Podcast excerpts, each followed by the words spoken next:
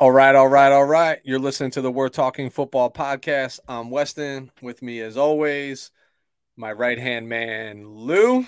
Kiss the guns. Praise the Lord. Lou, let me be the very first to wish you and our audience a very happy Thanksgiving. Ah, thanks, Weston. I appreciate that. And uh, same to you and your family, buddy. I, I appreciate it. Make sure you give uh, the missus and the little angel uh, my love and the appreciation for letting you spare some time the night before uh, a major holiday.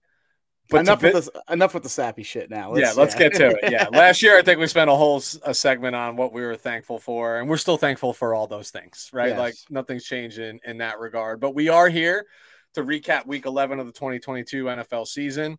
But I have a question for you, and I think this is the real question of the day. Tomorrow, Turkey Day. Do you enjoy Thanksgiving Day football? Huh. Do I? I'm going to say no. And let me tell you why. For the most part, they're bad games. I am forced to watch the Lions, uh, the Cowboys are always entertaining. Um, last year, I think it was Cowboys Raiders. That was a good game, right? Yep. Um, but some of the matchups are just you know less to be desired. But this week, this this week is this year is a little different. I feel like I think the games are going to be a little more exciting. I, I mean, I certainly hope so. I, I kind of agree with you, right? Like, you know what you're getting. You're getting the dose of the Lions, you're getting the dose of the Cowboys. It really depends on how the schedule lines up this year. Um, you know, Buffalo at Detroit, and considering Buffalo just mm. played in Detroit, so this might even feel like a home game for them at, mm-hmm. at this point. Um, I do think that middle slotted game, Cowboys Giants, has some appeal, at least from a, a record standpoint and positioning for playoffs in the the NFC East. Don't know really how I feel about the night game, but the like the real reason why I ask is I think I'm a fan of like the early games, right? Like I like this concept of a 12:30 game. I like mm-hmm. this concept of a 4:30 game on the East Coast. But I hate the night game. Like I I literally despise the night game and it's partly because I'm probably like in a food coma, half in the bag from too much wine or whatever the beverage of choice is. Like candidly, like I just want to go to bed, but then like I feel forced that I have to watch football, right? And like and I don't want to at that point in time but I also let me let me add the caveat here. I also think that I am scarred around this night game because my team has played in two of those essentially over the last two, 10 years. The only two times I can ever remember my team, the San Francisco 49ers, playing on Thanksgiving Day. Um, and both of those are losses, right? So you have the Harbaugh Bowl um, when the, both Baltimore and the 49ers were rolling and, and John Harbaugh and the Ravens got that W. And then I have to remember the 2013 debacle, which, true story, on this day, my dog ran away. And I legitimately spent 13 hours during the day trying to find my dog. Jesus. Gave up at dinner time and basically was like, all right, I, I watched Thanksgiving football by myself because I was looking for the dog and everybody else in the family was out elsewhere my wife, bless her, she was not my wife at that point. We were not married. That's how long ago this was. Brought me dinner from her family's house because I did not eat dinner and I was by myself. And then proceeded to watch the 49ers lose to the Seahawks. And the Seahawks, specifically the Legion of Boom, eating turkey at the 50 yard line of the 49ers field wow. during this game. So con- so disappointed. Eventually went outside, and this is yes when I was still a cigarette smoker went outside was smoking a cigarette by myself again mind you 11 30 12 o'clock at night to my dog just prancing down the street by itself and walking right up to me like it hadn't been gone for the previous 14 hours. oh man what is that's a freaking story what i like to do for these games though weston is this uh I, along with some of other of our Howell buddies, we have a turkey bowl. So basically, we do a draft. Uh, there's six of us, and pretty much you just pick for all the players that are playing. And, you know, it's one quarterback, one running back, one run, wide receiver, one uh, flex, one tight end, one kicker, one defense. And, you know, winner takes all. And you just go a traditional snake draft. And that makes it a little more exciting. Um, so I, that's how I, that's, I think that as the excitement, even if the games are, are pretty shitty. Well, now that you mention it, um, at least on Thursdays, Thanksgiving Thursday, you know, you have six versus two teams playing, so at least it's a little bit more of an active day from even Oh, a fantasy yeah. football perspective, um, and increases the likelihood that you have some some players running that day. But I'm just always curious, right? Because everybody's like, football, football, football, and I'm like, nah, like Sunday is a holiday. Every Sunday during football season is a holiday in my house. I don't need Thanksgiving to like as an excuse to watch football. I mean, yeah, the football's always on in the background, but like, how much can you really pay attention? Because it's one of two things: either a, you're paying attention and you're being a prick to everyone else around you, or b, uh, you're not paying attention and you're talking to people about, uh, you know, politics, religion, and all that fun stuff. So, Yeah. uh, pick your poison. So it's semi enjoyable, but you really can't just sit there from twelve thirty to like you know ten at night and enjoy it. You have to, you have to basically balance between being a family person and also, uh, you know, and a fanatic. Well, I'm I'm a fanatic first, unfortunately. Um, what's what's funny, dude, is I re- I can recall. So back when in my younger days, I have a an uncle that is married into my mom's side of the family, and this is uh, the older of the siblings on my mom's side. And we used to alternate holidays, like the Christmases and the Thanksgivings, between the the aunts and uncles on my mom's side, like who we would go, whose house we would go, etc and then th- all the other because my mom has all sisters one brother who's like the oldest um, but all rest sisters. So all the other brother-in-laws essentially would veto going to this one uncle's house because he refused people to um, refused to let people watch tv at his house during thanksgiving and watch thanksgiving football and all the other brother-in-laws are basically like, yeah, so we're just not going to go there anymore, Yeah, right? no, Like, I, I feel like even people we're going to skip the, yeah, their turn in their rotation. yeah, um, people who who enjoy football know that. It's just got to, at the very least on Thanksgiving, it's got to be on in the background, dude. Yeah, you have somebody at your house that is interested in that game. It's got to be on in the background. I agree. I'm with you. dude, I host I host Christmas Eve at my house. That's like a big deal at my house. And Christmas Eve this year is essentially a football Sunday.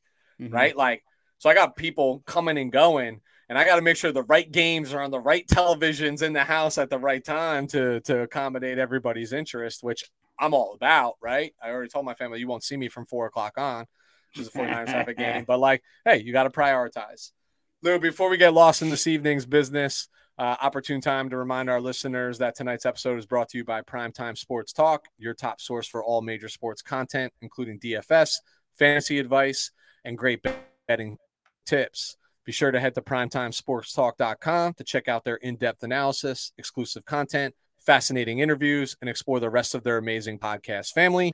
Again, primetimesportstalk.com, your go to for sports content. And while we're on the subject, Lou, where can we be found? You can fi- find us on Twitter. It- it's still around Twitter, so people, uh, you can still find us on WTF Pod NFL and Instagram. The same thing, WTF Pod NFL. Yeah, and and what- Weston, as always, on YouTube. We're talking football. Very simple, very easy. Like, subscribe. Um, and for the listeners, if Twitter ever does just shut down overnight, we will find the next most popular social media outlet and you will find us at there. we will prioritize that. So, Lou, we've been getting, we've been getting, let me back up a little bit here. We have been beginning with our hot topics subject matter uh, for the last several weeks. Tonight, I've been, been enjoying no it. different. Yeah, I mean, listen, let's just get on a little bit of a rant and, and head right into, you know, our, our hometown takes and and rap about our team for a few moments. So, if you don't mind, Lou, I'd love to take the pleasure of teeing you off, and forgive me because I have this on my phone, how I want to phrase this to you. But I'm gonna I'm gonna lead in with a question to you. You you open to that?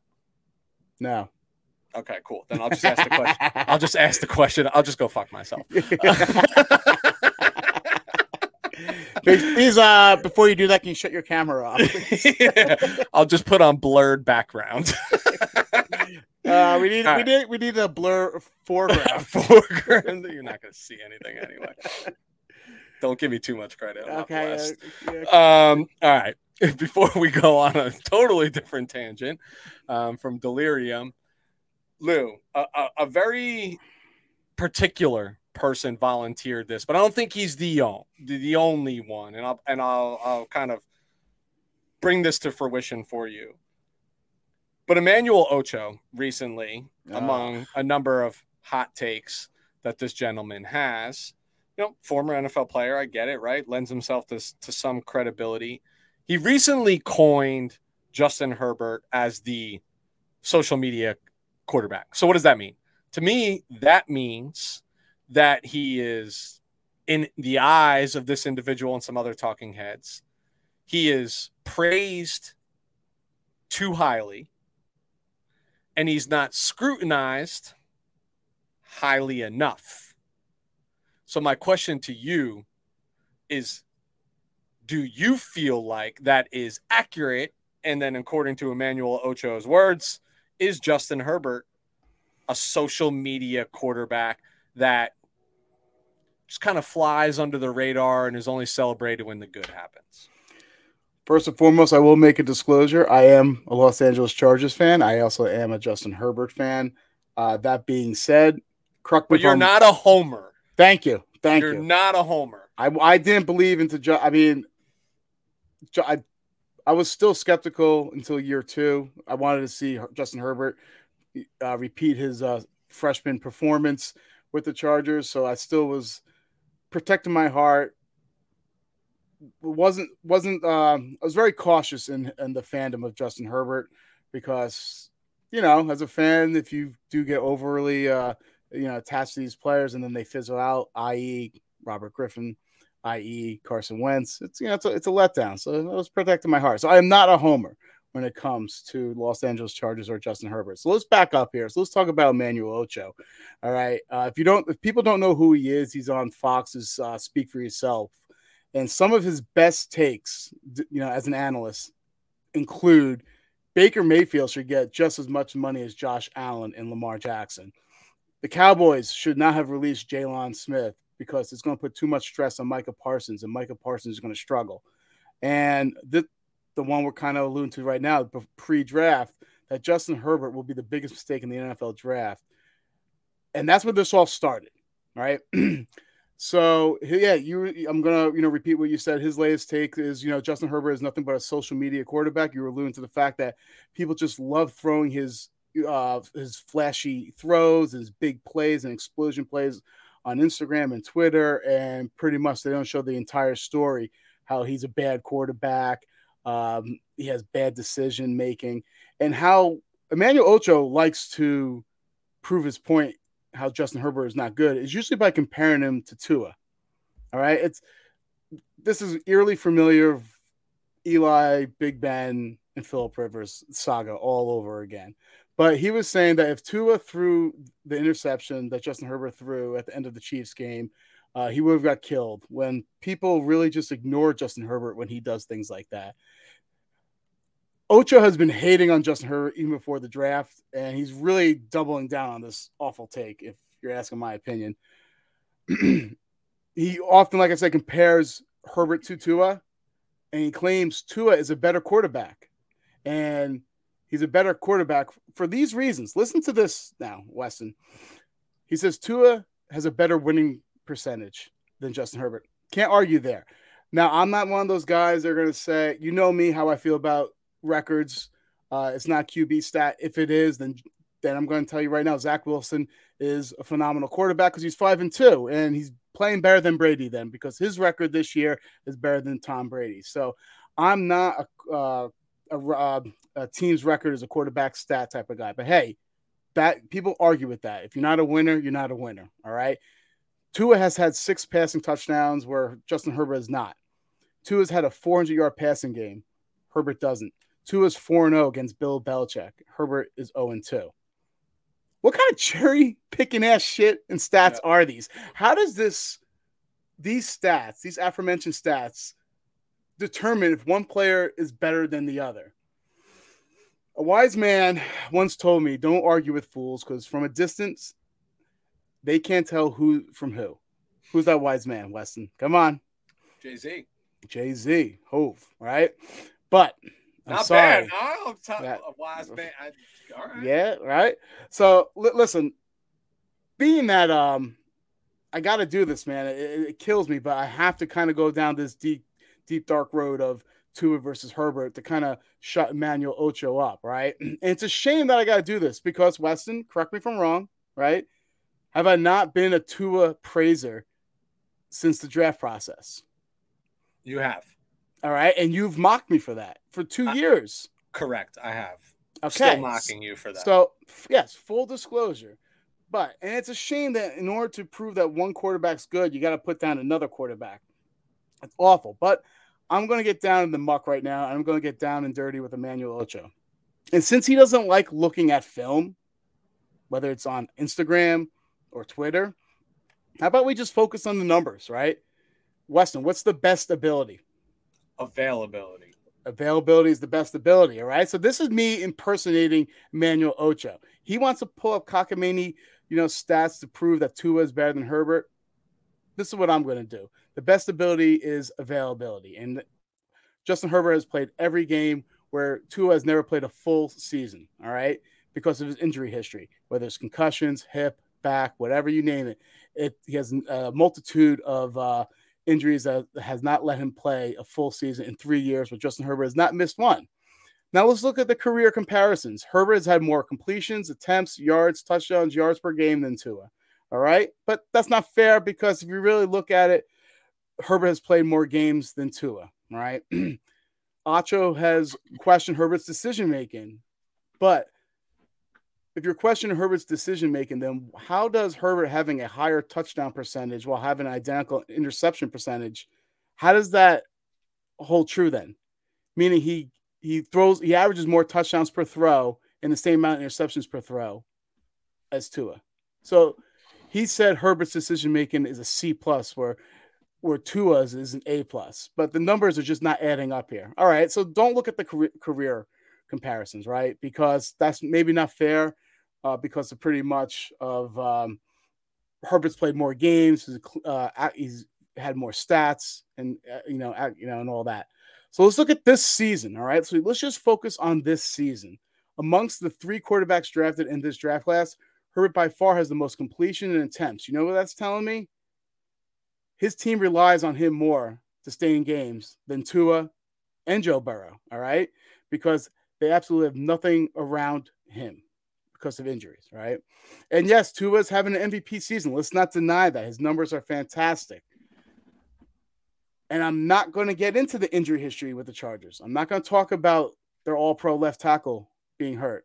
I'm not going to talk about them losing four of their top four, uh, four of their top five receivers for a, a multitude of games, right? I'm not going to go down that road, right?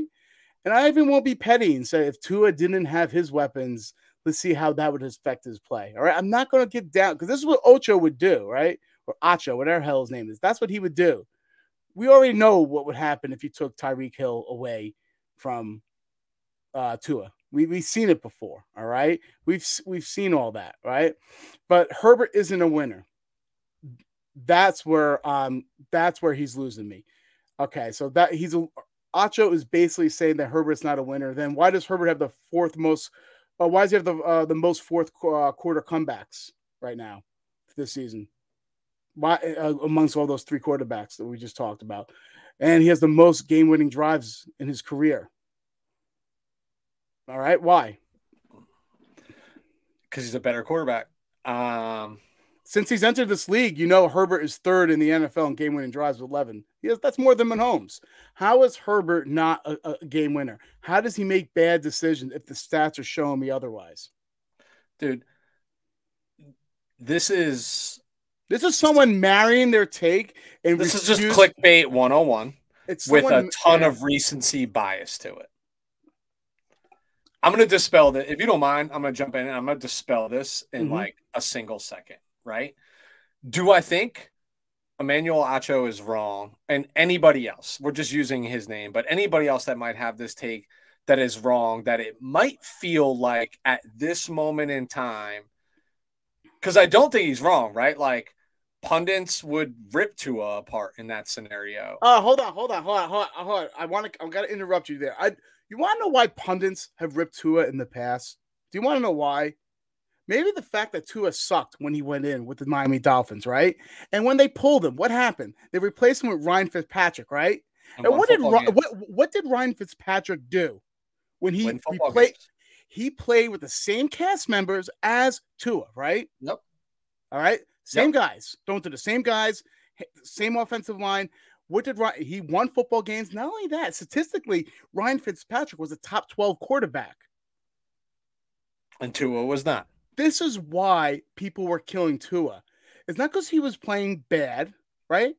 It's the fact that a journeyman came in, same scenario, utterly had way better, more success than Tua. Yeah. All right. You're right. I, that I is the only reason why people killed Tua is because he was a first round pick and he was getting outplayed, you know, uh, by a journeyman. Yep. Listen, and you're you're you're leading me to my point, right? Like you're you're taking me to the water. I'm going to drink it. It's that simple. The truth and the reality is is like you want to know why Herbert might get a pass in that scenario? Is because of his body of work leading into it leaves zero doubt right? Do you want to know why Tua would get sacrificed or even Jalen Hurts would get sacrificed? Is because they struggled mightily in their and first I, two years in this league. That if they showed a struggle trait again, people are going to be like, look, it's it's it's continuity, it's continuing. Where with like like we can argue right now that yeah, Justin Herbert's having a quote unquote down year in comparison to his first two years, but in his first two years in the league, people all pundits, all talking heads will tell you this guy's a top 10 quarterback in the NFL. In his first two years in the league, that was never once, ever once uttered about Tua Tagovailoa and Jalen Hurts. This year, they just so happen to be playing very, very well. What changed what? around them, Weston? The team, dude. The team. The what team. do you mean the, by that? Can you elaborate? I can. The in Tua's case, the offense got better. A new play caller, uh, more playmakers, etc. In Jalen Hurts' case, another playmaker added. Uh, a better defense that gives them more opportunity to be in positions to make plays. Hold on, I'm gonna, I'm gonna, I'm wow. This this is not premeditated. Yeah, let's talk. Let's talk about defense, right? Let's talk about defense because Herbert isn't a winner, right? So over the last his first three years when he's been in the league, the Chargers defense has ranked 23rd, 29th, and 29th. Herbert has to play hero ball, and he cannot do it all by himself. So if your defense is always ranked towards the bottom and you're a 500 quarterback, you picture if you had a, a, a middling defense like a top 15 to you know 20 defense, what his quarterback record would do, right? And the Chargers defense, to even piggyback on that more, they actually lead in the last three years, they lead the NFL with nine fourth blown quarter leads. All right. So I don't know how this is all on Herbert. It's just if you watch the game, you can realize he's balling out, but his defense is do, absolutely doing no favors to him. Dude, it, it's it's it's a hot take to be a hot take. That's not an accurate hot take, and it has, like I said, I, I hate to use this term all the time, but I think this is what the NFL and most sports have become.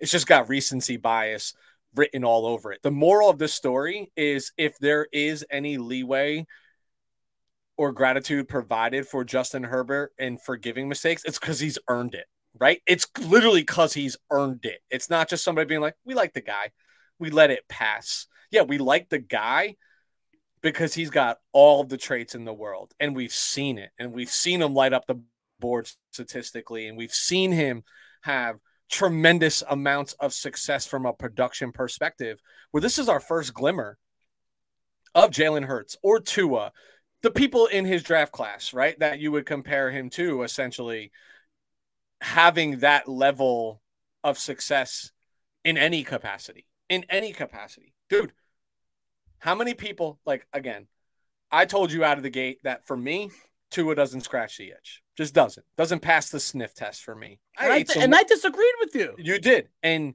but you know what? In his first two full se- or his first two seasons under center in some capacity, I was looking pretty smart. And by the end of those two seasons, a lot of the talking heads were saying the same shit that I said two years in advance. That's right, dude. I I literally called for the Miami Dolphins to draft a quarterback the year after they drafted Tua Tagovailoa. Did I not? Yes. In our draft show, I said, "Hey, you got a lot of draft picks. This isn't a bad move to have a bunch of rookie quarterbacks under rookie contracts and let the, the best man win. Now, right now, through 11 weeks of the season or 10 weeks that they've played, like, yeah, Tua's played good ball. You know what I mean? Has he shown me that he's going to go and, like, when the chips are on the line, beat up on a Josh Allen or, or, beat up on a Patrick Mahomes or he did run, beat up on Josh chips Allen. on no no no when the chips are on the line, dude. When the chips are on the line, totally different ball game. Totally different ball game. Justin Herbert showed me that. Let me put to you like this: if it's between Justin Herbert, Joe Burrow, Jalen Hurts, and Tua Tagovailoa, and I got one drive to go, it's number seven all day long for me all day long. Burrow doesn't wear number seven, right? What does he wear? Nine? Yeah. So it's number it's number 7 didn't, for me all day. didn't know where you're going with that. I'm like, um, John Elway? Yeah. Um, no, it's, but you know what that you know I I've always say this, and this is one of my um my sayings or my isms that I, I constantly bring to the show. I say history repeats itself. How eerily similar is this with Peyton Manning? Oh. Think about it. Eli. No, I'm talking about Peyton. Peyton, Peyton when I oh the, his start Pey- to his career, choking in the playoffs, can't beat the Patriots, can't play in cold weather. Um, uh, you know, was only had regular season success type stuff. Very similar to you know, to Peyton Manning. Uh, and what happened? Look at Peyton Manning's uh, roster configuration, and same exact thing. The defense. I've always said Peyton Manning the best quarterback, and he would have close to the same amount of rings as Tom Brady if he just had a 15 to 20 defense, uh, ranked defense, right? He always, always Manning is the best quarterback I've ever watched play football, unquestionably. Of course, but from a wins standpoint and a Super Bowl standpoint, you you know, you some people will argue with you. Uh, but if you if you gave you know Peyton Manning you know a decent defense, I just feel like you know that that would squash that argument. But this is this is once again like eerily from you know uh similar you know to the the talking heads back then. And i'm going to say this to dolphin fans because dolphin fans look i'm looking at you right? I'm looking right at you dolphins fans. Boy you've been really irritating lately. You cannot tell me that if you had Justin Herbert, you, you would rather have Tua right now on your team rather than Justin Herbert. If Justin Herbert was on your team, you guys would be putting up even better numbers, oh, yeah. better record. You guys would be shooing for the first spot. You cannot tell me you're, you're lying to me. You're lying to yourself. If you think that you would rather have Tua than Justin Herbert. So I'm sorry, man. Listen, it it's I, I let's just let's leave it at this we vehemently disagree with the the commentary and the notion around it. Um, and this is what baffles me every day that these individuals get paid to do this, Lou. To just he, he made he made a claim that he he he he, uh, he choked in the fourth quarter because he threw an interception to end the game. Did he not just score a touchdown to put them in the lead with a minute thirty seven left? Yeah. What else do you want from him? Like again, so against the Super Bowl favorites right now, right? Like literally against Super Bowl favorites. So because he didn't come back with 33 seconds? Yeah. I, am sorry. Stupid. Um, stupid. It's stupid. Um, as we're saying this, I got an email reminder about my DirecTV payment confirmation. I'm like, I'm still paying you right now for this fucking service. Only, only one more year, man. Because then, then they go go somewhere else. Well, I'll, I'll gladly pay whoever that is because it'll be a better provider anyway. We should make that as a hot topic. Who who who should carry the the network next year? It's going to be a streaming service, so. But, yeah, but which one? Right? And which Apple. one would you gladly? R- rumors is Apple. I, I, I don't. Apple, at dude. this point, Wes, I don't even give a shit because I, everything, they all come out of my card. so Uh-oh. at this point, yeah, yeah, it's auto debit anyway. Um, all right, want to move on? One yes. So we're we going for one quarter. We're going. We're going from one overrated quarterback to maybe another. Uh, no, no. Uh, you know, this week has been huge for uh, all the Zach Wilson chatter, right? and I want to ask you, what do you make of the Zach Wilson shit, right? Uh, did they did the Jets deserve? Should they have benched Zach Wilson first and foremost? All right, that's going to be my question number one. If so, should have Flacco been the starting quarterback this week instead of White? So I want to hear your thoughts on all this stuff that's going on, and because this is the Jets are six and four, so it's not yeah. they're a losing team right now. Playoff contenders right now. It's weird to have to have to kind of pull this rank and and do what they're doing from a quarterback standpoint. Um, so, what do you think? What's going on in the Meadowlands? I'm going to go backwards. Mike White over Joe Flacco is the right call. No Upside way. Versus like hundred yes, percent. Oh, well, okay. We'll talk about that. Yes. You want to talk about 100%. that right now, or no? I mean, listen. You asked me a question. I gave you my answer. We don't have to debate the answer. Um, I think the real question here is about Zach Wilson. Um, and was this the right move for the New York Jets? And I'm going to say it is the right move for the New York Jets because of them being in playoff contention, right? Mm-hmm. Like, I'm going to talk about this a little bit later in the show, so I don't want to like unveil all of this. It's it's like a, a, a combination effect. It's it's kind of like cause and effect. But mm-hmm. the truth is, is what's perplexing to me about this whole scenario, and what uh, what not perplexing, what's concerning to me about this is the long term ramifications around dude, it's not just Zach Wilson's response to the question, it's his demeanor in the response, right? Like you, you hear it all the time where you you give coaching advice or you talk to somebody about something and you're you're giving a difference of opinion but they just seemingly don't understand right like they don't get it and they don't grasp it and that's the reality like dude it's not like Zach Wilson is not Ryan Tannehill, who played like wide receiver most of their life or through collegiate ball and then like had one season that converted to quarterback. Like, why do most people become quarterback when they're kids and they have a choice and they think about, um, Joe Montana going to win the Super Bowl or kids now, I'm Tom Brady, right? And you're in your backyard and you're playing that scenario. It's because you want to get asked when they get you, older. Yeah, but you want the glory. yeah, yeah, and part of that is is the glory, right? Like is the the glorification around the position. But most quarterbacks, even back to their Pop Warner days, are taught, dude, when you win, people are going to celebrate you, but when you lose, it's your bad. And right, wrong, or indifferent, that is the nature of the position. And what's concerning to me is for a guy who's probably been playing quarterback his entire life, still doesn't grasp that concept at even at the per I don't care that he's new to the he's not new to quarterback, right? Like I don't care that he's new to the NFL. He's not new to being a quarterback. Dude, he played at BYU. He didn't play at fucking Alabama where they don't lose football games, right? Like he's lost football games before. Yeah, and he probably could look at himself and be like, "Yo, not my bad. Like I threw for 450 and five touchdowns. You know what I mean?" But like, this is a different beast, and this is what you signed up for. And to me, is that's the concerning point: is the simple fundamentals of my position and the business of my position. I still don't grasp, and that's a maturity thing. That's it'll be pegged as a lack of maturity, and that's how they'll position it. But it's a mentality, and it's a mentality. I don't think he's ever going to grow out of. I just don't. He's never had to to this point in his life, and that's going to be a difficult thing for me. So for me, or for him, for me, it's it's. I don't mean to make a big deal out of it like everybody else is making a big deal of it. It's, but that's why to me it is a big deal. Is the Jets have a real problem on their hand of like, dude, physically speaking, we might have chose the right guy, but the mental makeup of the person that we chose, you think? I don't know. So you think you think um this is like a Baker Mayfield situation all over again type stuff. But even though Baker had a little more had had uh, success in, from the get, I just right? think I just from a mental I, I think standpoint. Baker has more of an attitude about him and a and a like a moxie.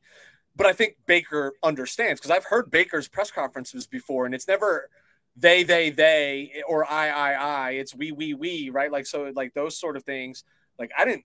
I mean, when you're asked point blank, dude i don't like i don't like to make this comparison at all but the, the most recent one that i can that i've actually watched is trey lance after a loss in over the last two years over, over multiple losses as a starting quarterback when he's being interviewed never once heard the even the we all I've ever heard from his mouth is I need to be better at this. I need to better at be better it's pretty at this. Easy, and when I'm better, that's what I'm saying. There's a there's it's a, a simple concept, and if, if, you don't grasp it, you're never going to grasp it. You're never going to, if you didn't grasp it at 13, you're never going to get it. There's so much precedent of what you can just say from all quarterbacks that came up and, you know, did this the right way. It just, you don't have to believe it, just say it. And then, that, and then that's the problem. Like, there's not even a faking it yeah. mentality to this. And to me, that's when I look at the person, I'm like, you just don't get it. You just don't get it. Right, wrong, or indifferent. Like, I'm not saying that Zach Wilson's wrong. I think in this instance he is. I think he directly contributed to that loss, right? But like the truth is like you just don't get it because what do we always say? Football is the ultimate team sport. And you had the pinnacle of opportunities to say, "My bad. I let my guys down." And that's the shit that people rally around, dude, right? Is accountability.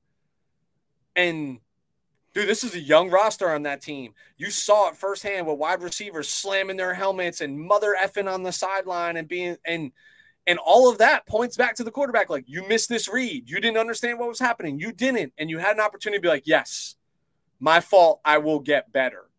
And you took the opportunity to say, yeah, not my bad. Yeah. Listen, the attitude is uh less to be the uh less to less than be the desire there. But I'm going to agree with you, but for a different reason, just more about his play. They had to make this is eerily similar to um, the Jet. Once again, history repeating itself. The Jets with Mark Sanchez had a loaded team, strong defense, right? Strong defense, good rushing attack. Shonn Greene, LaDainian, right? Good offensive line. Uh, just didn't have the quarterback. Had you know Mark Sanchez uh, leading leading the charge there. Yeah, they made a little noise, but they, they couldn't compete with the big dogs, you know, in the AFC. I'm talking about your Peyton Mannings uh, uh, on a consistent basis, your Tom Brady's and what have you. Uh, but this is all eerily, you know, familiar to it. For me, it's this play. Uh, he plays backyard football in every designed quarterback pass, which you cannot be successful. Has no feel for pressure whatsoever, uh, which is disheartening because he has the arm. He doesn't need a uh, um, a platform to throw off of. He can make any throw, and I also feel like, um, in addition, I don't know what the hell he looks at half the times he throws these interceptions. Um, he's not going through his progressions accurate, uh, you know, uh, confidently. I just feel like he doesn't know what he's doing, and that's just me putting in layman's term. And I think what compounds it is the attitude, where it's like hey, man, you know, we don't need much from you. We have a stout defense. We just need you pretty much not to fuck it up. And yep. he hasn't been able to do that, and he hasn't been t- taking accountability. So I think his attitude just compounds it. Now, I will argue with you if, if you want to make it, uh, you know, a little later, why it should be Flacco as opposed to know uh, White, but uh, that's neither here nor there.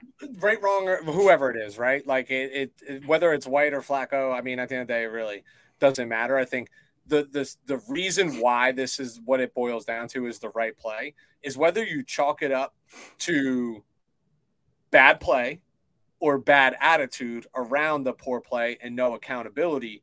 We talked about it leading into this. They are in playoff contention. Yep.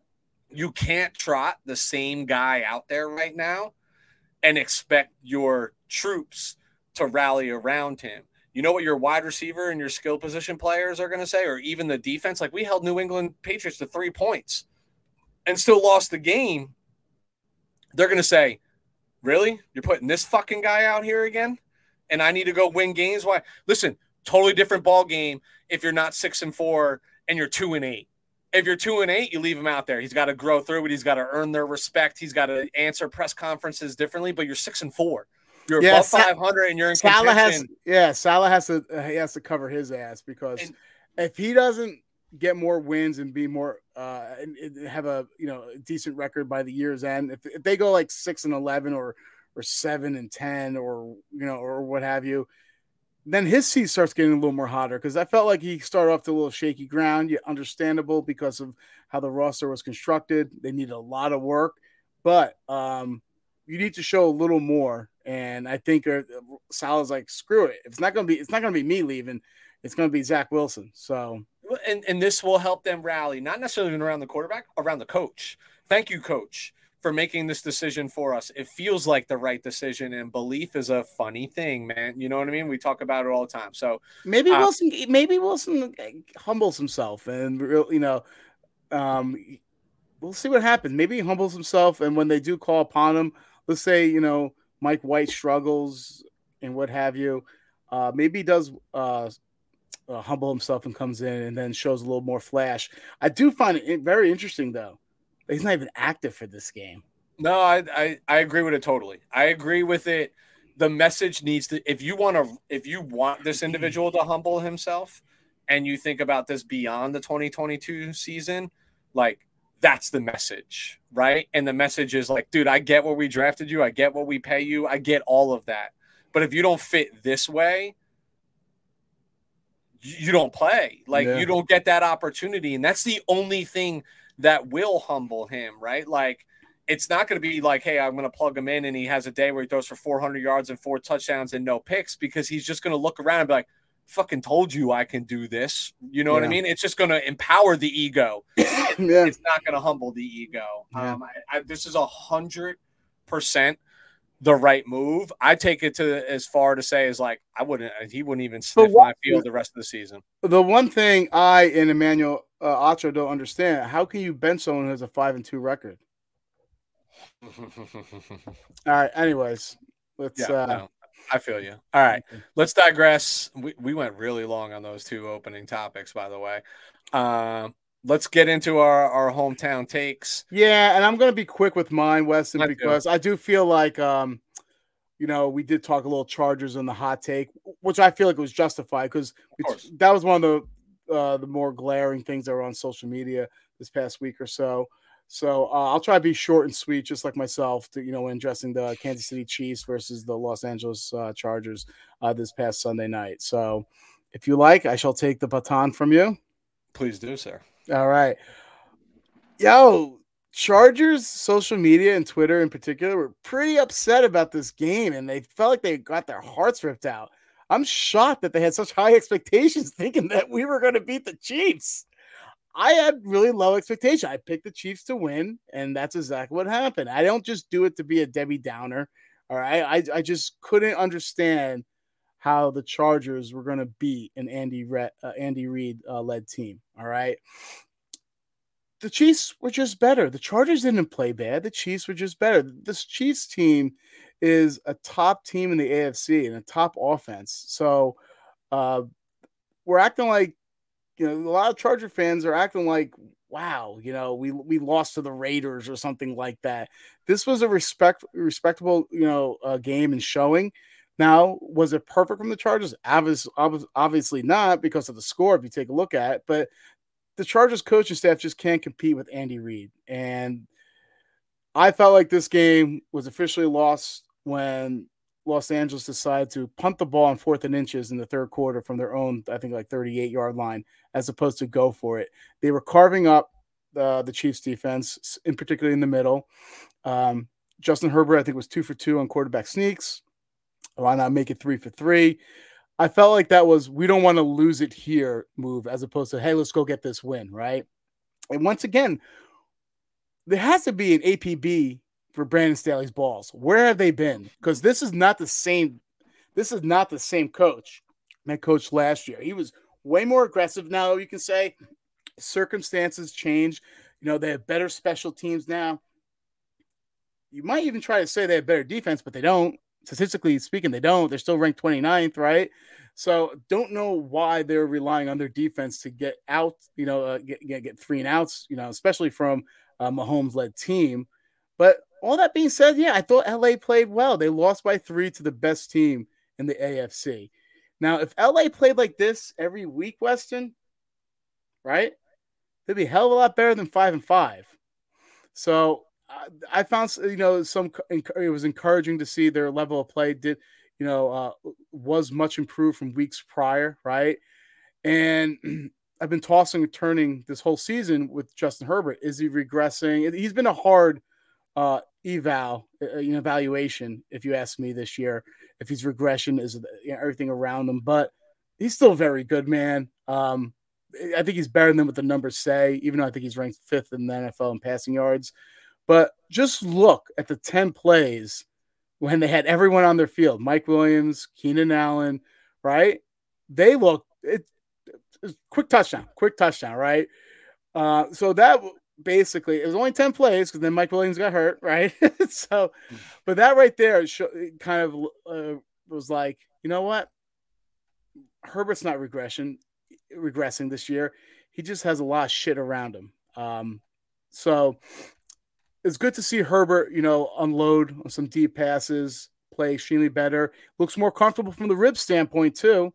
Uh, I really do think those ribs uh, affected him pretty bad the first like three weeks after the injury. In, uh, after the injury, but when it came to the end, come on, man, Mahomes, a minute, whatever left, two timeouts, too easy, too easy. It's inevitable. It's inevitable. It was like, uh, it, you know, if, I know you're not a big Marvel guy, but just exactly like Thanos, he is inevitable. He is going to get his. No wins. idea who that is. Yeah, well, so some of our fans, some of our fans do probably you know like a little Marvel or what have you. Sorry he, to disappoint them then, because yeah. I have no idea who that is. Weston is way too cool. No, for... man, I, would say I'm just like maybe I'm just too much of a loot. Like I just don't know who that that is. You know? Yeah, but like this is what the greats do, bro. Like people who are expecting the Chargers defense to hold off Mahomes. I know they did it last year, okay, uh, in Kansas City, but obviously have forgotten to watching Tom Brady do this to the Chargers during big moment after big moment. This Mahomes is on Brady's level. This I was not excited. The only reason why I was excited when Justin Herbert scored that touchdown with a minute uh, 30 left is because I was like, at least they can't get on him for not coming back in this game. Yeah. And guess what? They still did. They still did. Yeah. So, uh, parting shots. I actually still think going in these that's the whole the, the, most important game of the season so far has been the Atlanta game. They stole that victory in Atlanta. It, gave them the ability to go uh, to lose these next two games against the Niners and the Chiefs, right? So now they're five and five with seven games left to play, and I still think they have a chance to make the playoffs. It'll come down to the Miami or the Tennessee game. They have to win one of those. And you just got to figure it. Two teams from the North, AFC North, are going to make it. Probably Baltimore and Cincinnati, right? Two teams from the East, Miami, Buffalo, uh, and then you got Tennessee, you got Kansas City. Now, who's that last that last slot for? Is it for the Jets? I don't know. Is it for the Patriots? I don't know. Is it for the Chargers?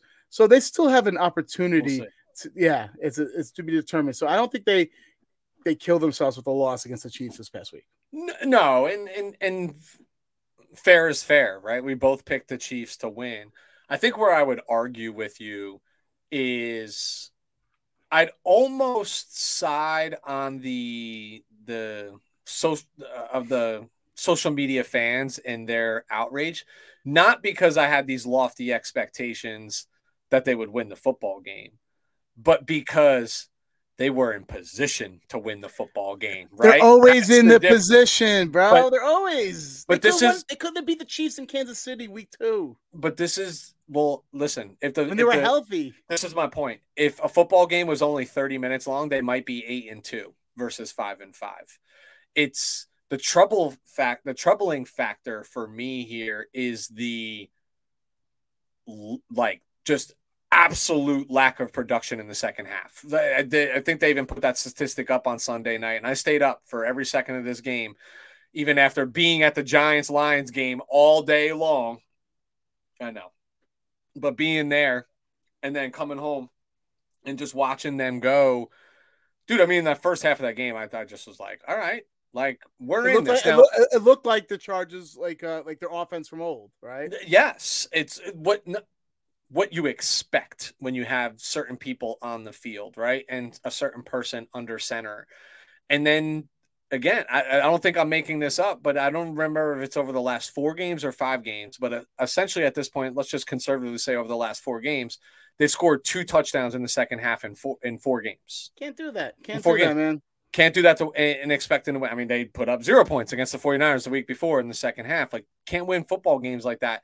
And to me, that's coaching right? And and and I know I'm not turning on any light bulbs for you that you haven't already called out yourself or, or around the coaching. It's staff. a combination between coach and personnel because they simply don't have the guys to to sustain 60 minutes of football, a winning football yeah. on a consistent basis. They don't. I mean, listen, I thought their D line played competitive and tough. I thought Sebastian Joseph Day for a second week in a row was all over the field doing Derwin everything did. Derwin. I don't want to hear anyone bad mouthing Derwin. The only issue with Derwin this last game, he wasn't manned up on Kelce enough. When Kel- Kelce had four targets, two catches, 18 yards, and a touchdown, uh, 11 of those yards came in that le- in the game-winning touchdown uh, with Mahomes. All right, which Yep. was a busted play because the the the free safety Nas Adderley was supposed to uh, was supposed to be shot to the left more and supposed to help Derwin out on the crosser. They knew it too, and that you know so Derwin played played amazing, awesome sack, was always in the mix. Um, you're right, Sebastian Joseph Day played well, uh, but you know you, you're going the Chiefs are going to score. The, the Chiefs are going to score, man. I think what the salt in the open wound was is to the non novice fan is we always talk about on the show how Derwin has Kelce's number, right? And like shuts him down. And I'm not saying it was Derwin's fault, but to a novice fan like you or the non novice fan, all you see is number three diving at 87's ankles and 87 pulling away and going through, and you're like, damn, that's the matchup we wanted and and this is just the Chiefs being the Chiefs, and that's the stuff that creeps into your head. That's like That's coaching. that's there. our, but that's like that's our big brother, right? Like I've watched Russell Wilson do this to the San Francisco 49ers for 10 plus years, right? Yeah. The, the 49ers have controlled the game, put themselves in position to win the football game, and just that moment, that one moment. It's always it was always Tyler. Uh, See. I don't understand.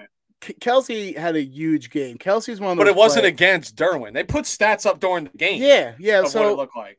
Kelce had a huge game, and Kelce's one of those players. If he's on your team, you love him. If he, if he's not on your team, you hate him. Kind of like Rivers, right? Mhm. Um, first matchup, he didn't have a big game at all because they literally pre they just threw Derwin on the majority of the game. I don't know why they went away from that. They got way too cute. I will say though, Kansas City did some great things to basically uh, scheme up um, Kelce on some cornerbacks. So it wasn't all on the scheme itself. But I thought there was more opportunities for Derwin to follow Kelce around where they made him. I feel like they made him play in the back end way too much as a strong safety. Uh, I, I don't understand why, especially when they were banged up from a, a wide receiver standpoint, Kansas City. So that's neither here nor there. Listen, for one person, I'm always I'm an angry fan, right, Weston? Yes. I, I'm an angry, bitter person. I'm like, you know, you just got to tip your cap on this one. They're just a better team. but it's, it's You're hoping to get lucky. You're hoping to get lucky right now. If you're a Chargers fan, the way the injuries they had and everything, you're just hoping to get lucky, and they didn't get lucky. How do you get pissed about that? You don't, but like again, when you're in the game, it's different. Like, I, listen, if they got blown out, you'd be like, "Oh, we don't even belong in the same conversation." So you're you're upset no matter which way this like really goes. But we talk about this, dude, and we talk about coaching in the NFL all the time. And I agree with you. I saw this firsthand in the Chiefs 49ers game. The scoreboard tells you the Chiefs blew that, that game out of the water, but they did all that damage with like sub 10 minutes in the fourth quarter. Right. But that's coaching, adapting. And I think what the Chargers need right now is somebody. I don't care if it's inside the organization, outside the organization. I don't care if they bring in a motivational speaker, somebody that needs to light a fire under their ass during a halftime to say, hey guys, we still have 30 minutes of football. Like, how do we go play the last 30 minutes like we played the first 30 minutes and we'll win a lot of football games? Weston, let me ask you one question. Then we can then go to we can go to San Francisco or Mexico. You know, uh, last question. Of all the thirty of all the other teams in the NFL, what team plays the Chiefs the hardest? It's The Chargers do, yeah. No dude, they- other no no other team competes with the Chiefs. Not saying in, in a winning fashion, yeah, yeah, yeah. but if Consistently, the way they if do. you if you lined up all those other teams and they had to play the Chiefs twice, it I'm sorry, different. man. It they, they the Chargers con- they always is right there at the end, and you can just tell. Even people like you know a lot of Chiefs. Um, the guy Pete that was on our show, he goes, "It's the Chargers always makes you know make uh, you know these games like unbearable to watch." Meaning like it's always gut wrenching because it's you always think you know it's going to go down to the wire. Yeah. Yeah. so Well, it's it's what you've always said on this is like, hey, they they they lose pretty and they win they- ugly. You know They're the mean? prettiest losers out there, man. All right, let's go. Let's go to let's go to Mexico, Mexico. Let's let's go you to boys like Mexico? let's go to Estadio Azteca um, where the 49ers played the Cardinals. Uh, like, talk about just getting uh, the cards dealt in your favor because this is technically on the schedule an away game, so it doesn't count against their home games, but still had 80% of or 75 plus percent of the tickets sold to 49er fans versus Cardinal fans. Um, cool different stadium you don't you don't like that stadium so is like i mean dude it's literally on a mountain right? Like it is a wild how high up it is in from an elevation standpoint but just cool because you don't you get the london games every year. You don't get mexico city every year. You get it a handful of times and the 49ers have played in i think forgive me i think they played last year but i think it was cardinals raiders or the last one was cardinals raiders um whenever it was. Neither here nor there um, I'll start with my bad.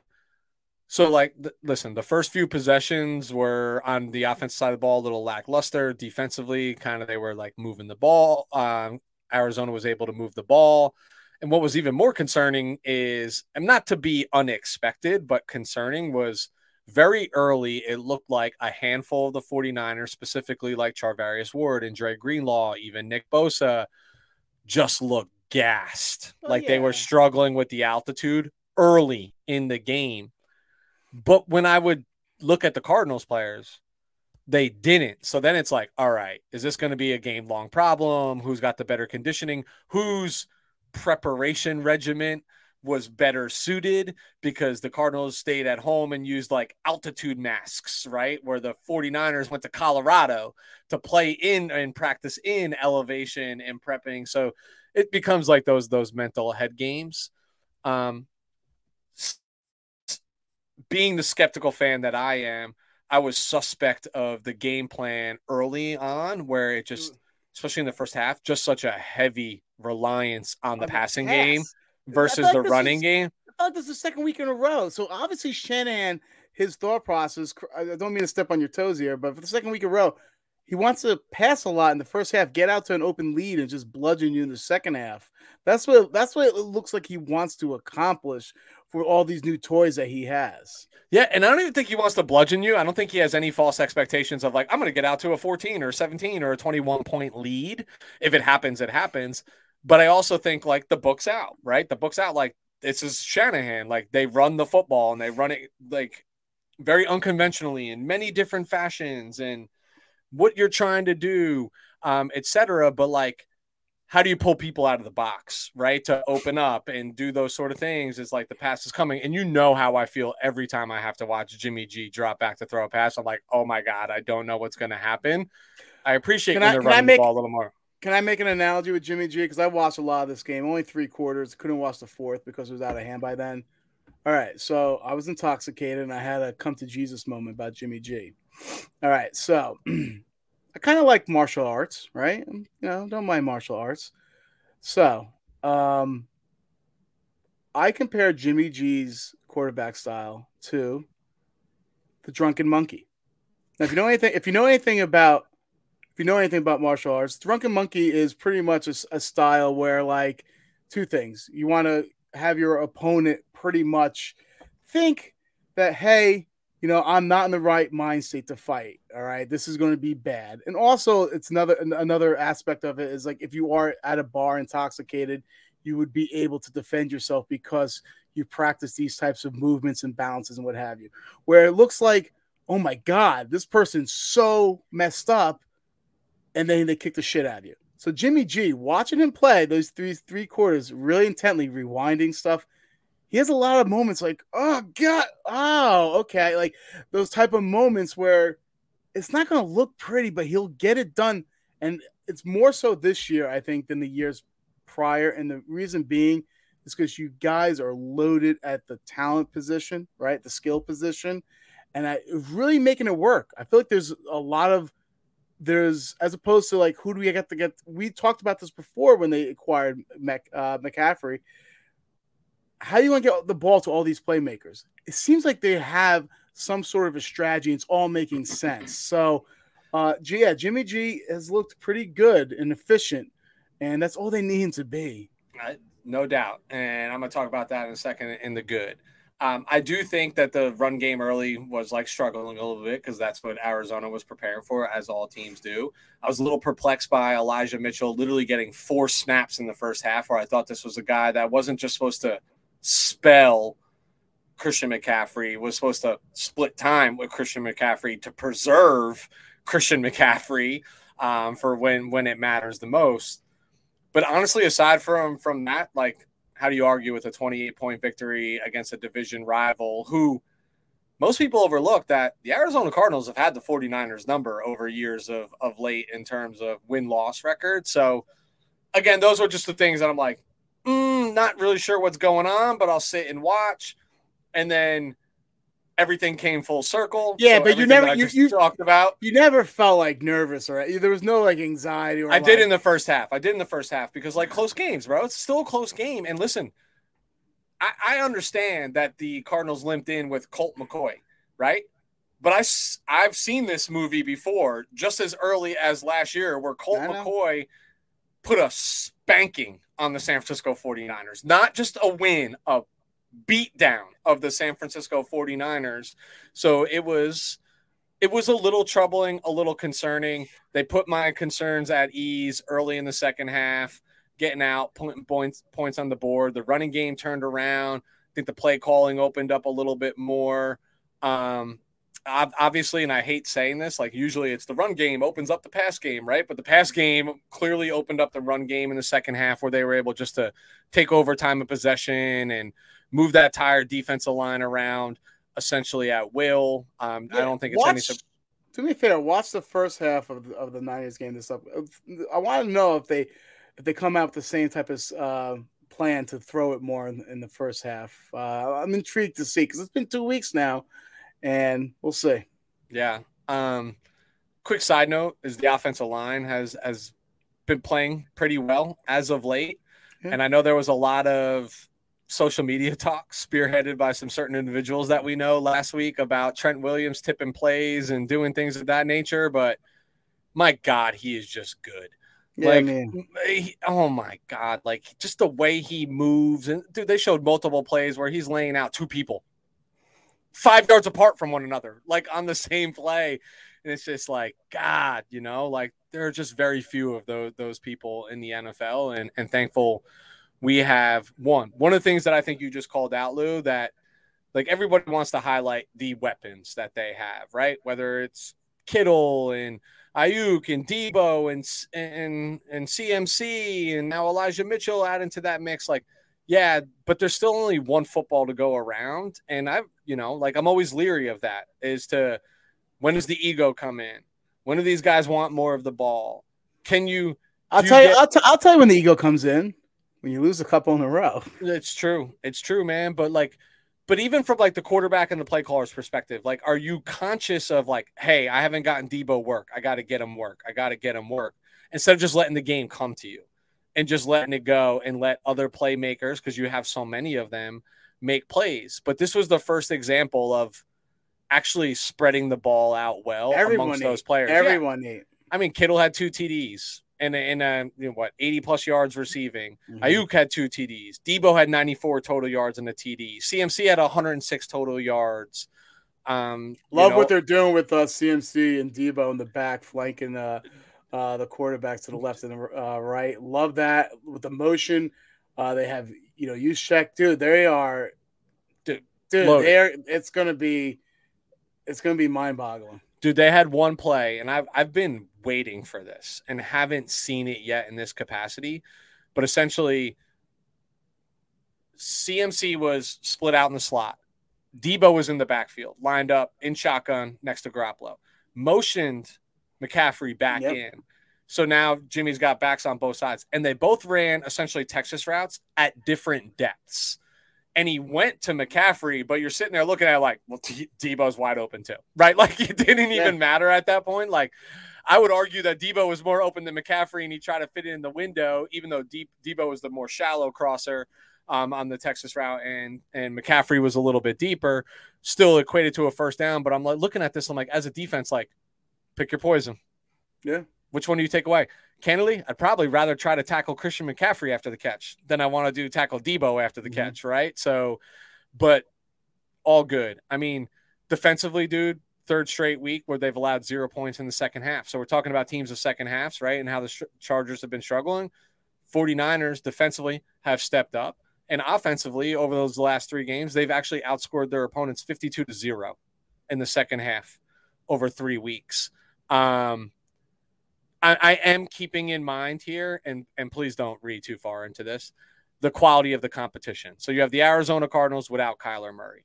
You have the Rams, who have just been god awful this season, um, even though they won the Super Bowl last year. And at the time, a severely banged up Los Angeles Chargers team, right? Like it wasn't it wasn't even the same team the Chargers fielded this past weekend mm-hmm. against the Kansas City Chiefs.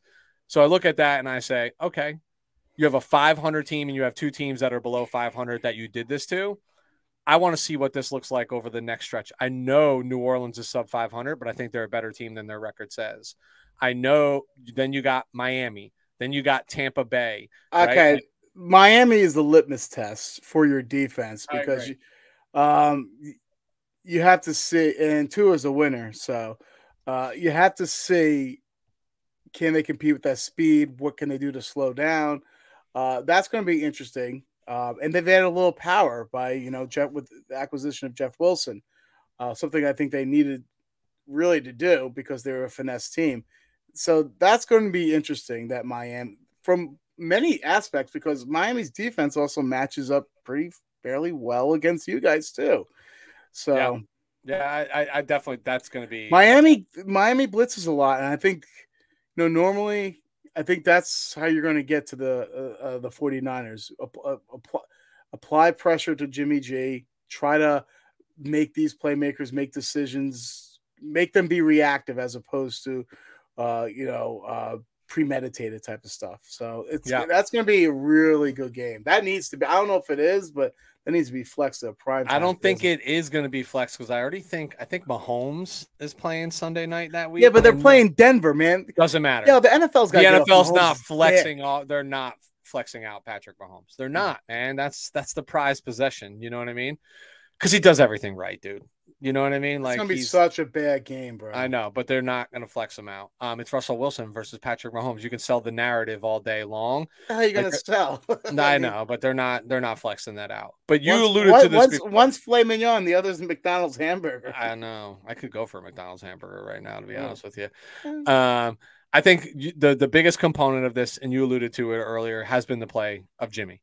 Um, we visit this subject every so often, and this is the the revolving hamster wheel that is the San Francisco 49ers, while number 10 is the quarterback. But his third consecutive game without a turnover. He just has been sharper, more competent with the football, and of and a lack thereof of those what the f- moments with the ball. Like you just haven't seen those. I would go as far as to argue that this was one of if not the most complete game he's ever played as a San Francisco 49er. Well, maybe maybe he's been playing so much better with the acquisition of uh, CMC for the main fact that now, technically, if they line them both in the backfield, you got two dump offs for for Jimmy G. If you can't find Aiyuk deep or or, or Kittle Kittle over the middle, he has two options. You know, just to dump it off and let them get seven yards. So yep. maybe this is how they make it easier for him I'm sure. I'm sure it gets simpler, right? Like it, and he's said it, right? Like they make my job real easy. But the biggest piece is here is like no forced, right? Like even the the the first touchdown to Aiyuk in game speed, you're like, whoa, you fit that into a window, right? And whoa, that was nerve wracking because if that's off targets being picked, and then you watch it like slow mo when they're showing the replays, and you're like, no, he was open, like he was open and he threw the ball. Yeah. Um, it's it's you know what's weird too? Watching Jimmy G play, the times he looks bad is when the times he has th- time to throw. Too much time. As a traditional pocket passer. Yeah. Like he's not getting the ball out quick. Like if yep. I'm that's usually where it's trouble. If he's trying to push the ball deep, it just doesn't look good or look right. Like like a like a you know 15 yard in or something like that. It's just yep. a traditional pocket passer. If he's not getting the ball out quick, man, no, I think it doesn't, the, it doesn't look good.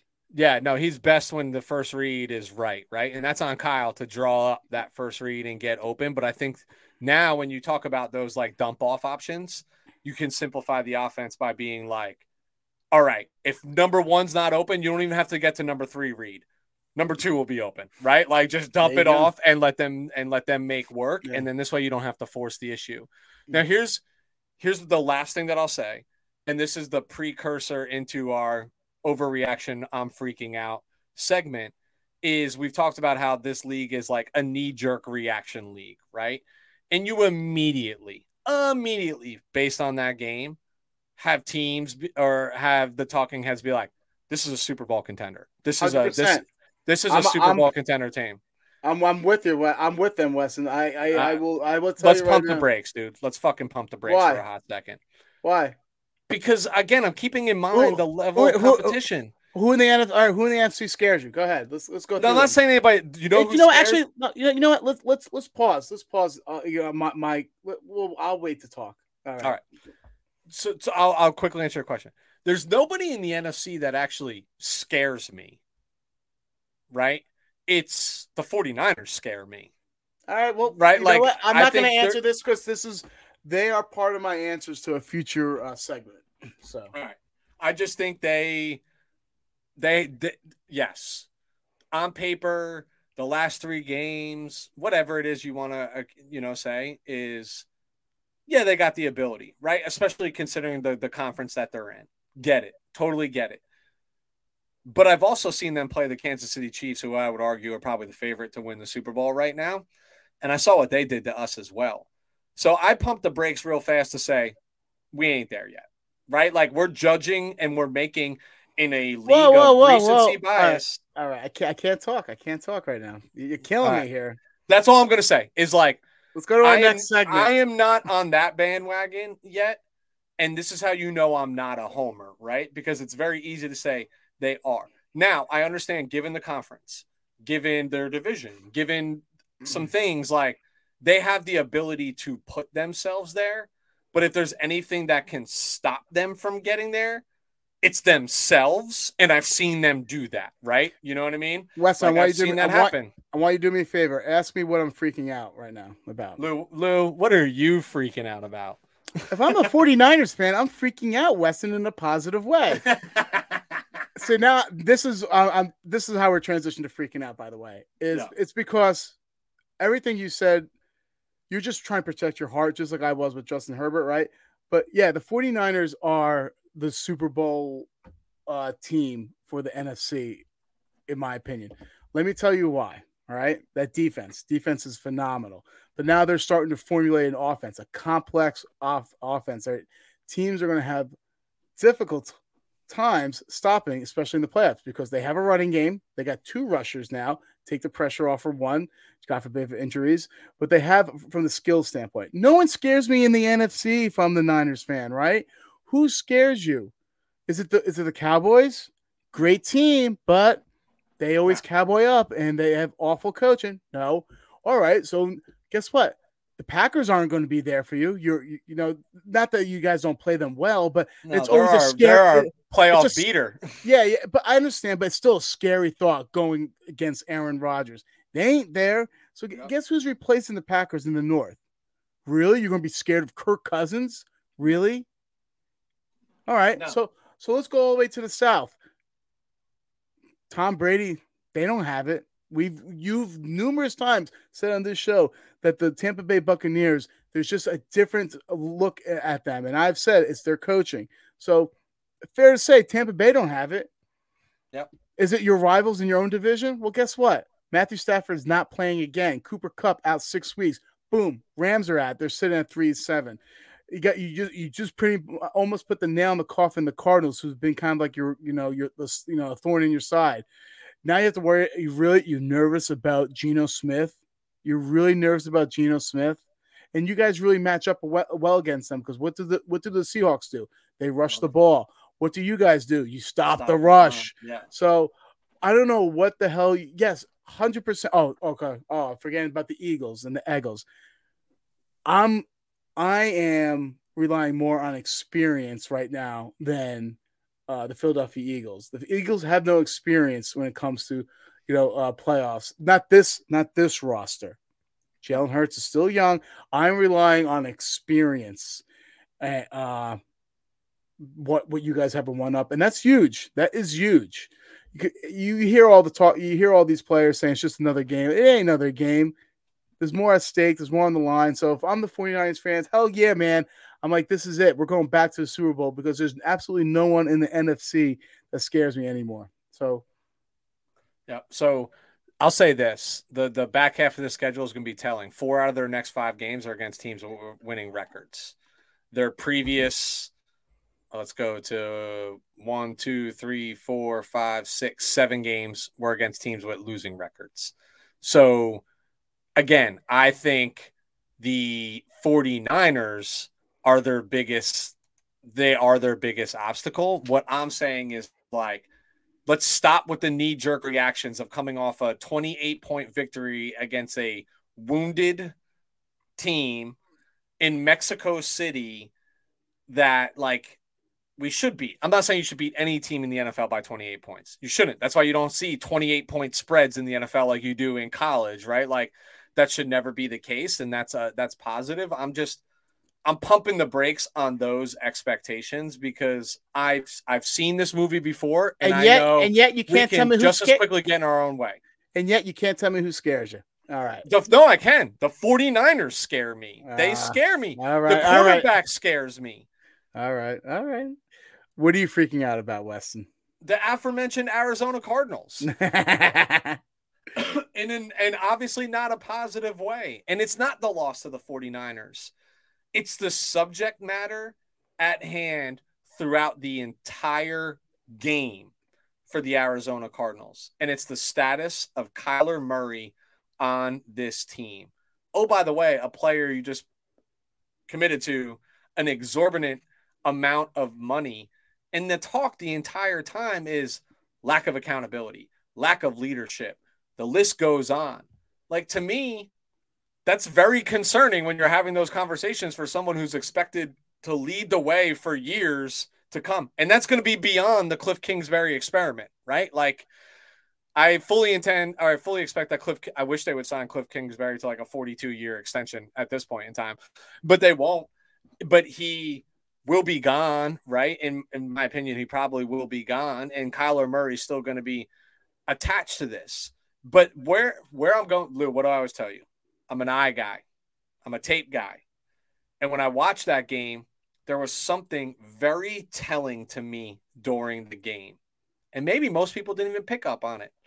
But anytime they would shoot to the sideline and show Kyler Murray, I never saw him interacting with anyone, which just feels odd. Like this feels like the movie Draft Day when they were talking about the quarterback, Bo Callahan, that was supposed to get first. And they're like, Who went to your mm-hmm. birthday party?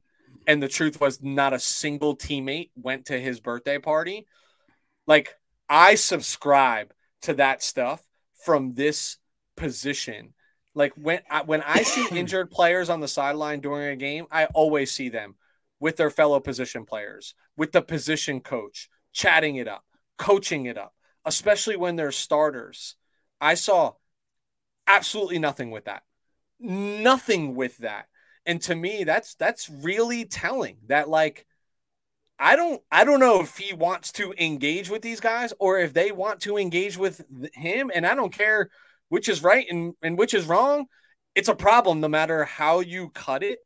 And I think that speaks to the leadership capability dude, they went as like, and we all know the stories, right? Like, hey, they they worked into his contract that he's got to do studying and got to do these things, and you hear the notes of the the about like, oh, this video game came out, he's probably doing that and doing that. like, there's some truth in that jest, right? Like, dude, you saw it during the preseason. They made him call plays.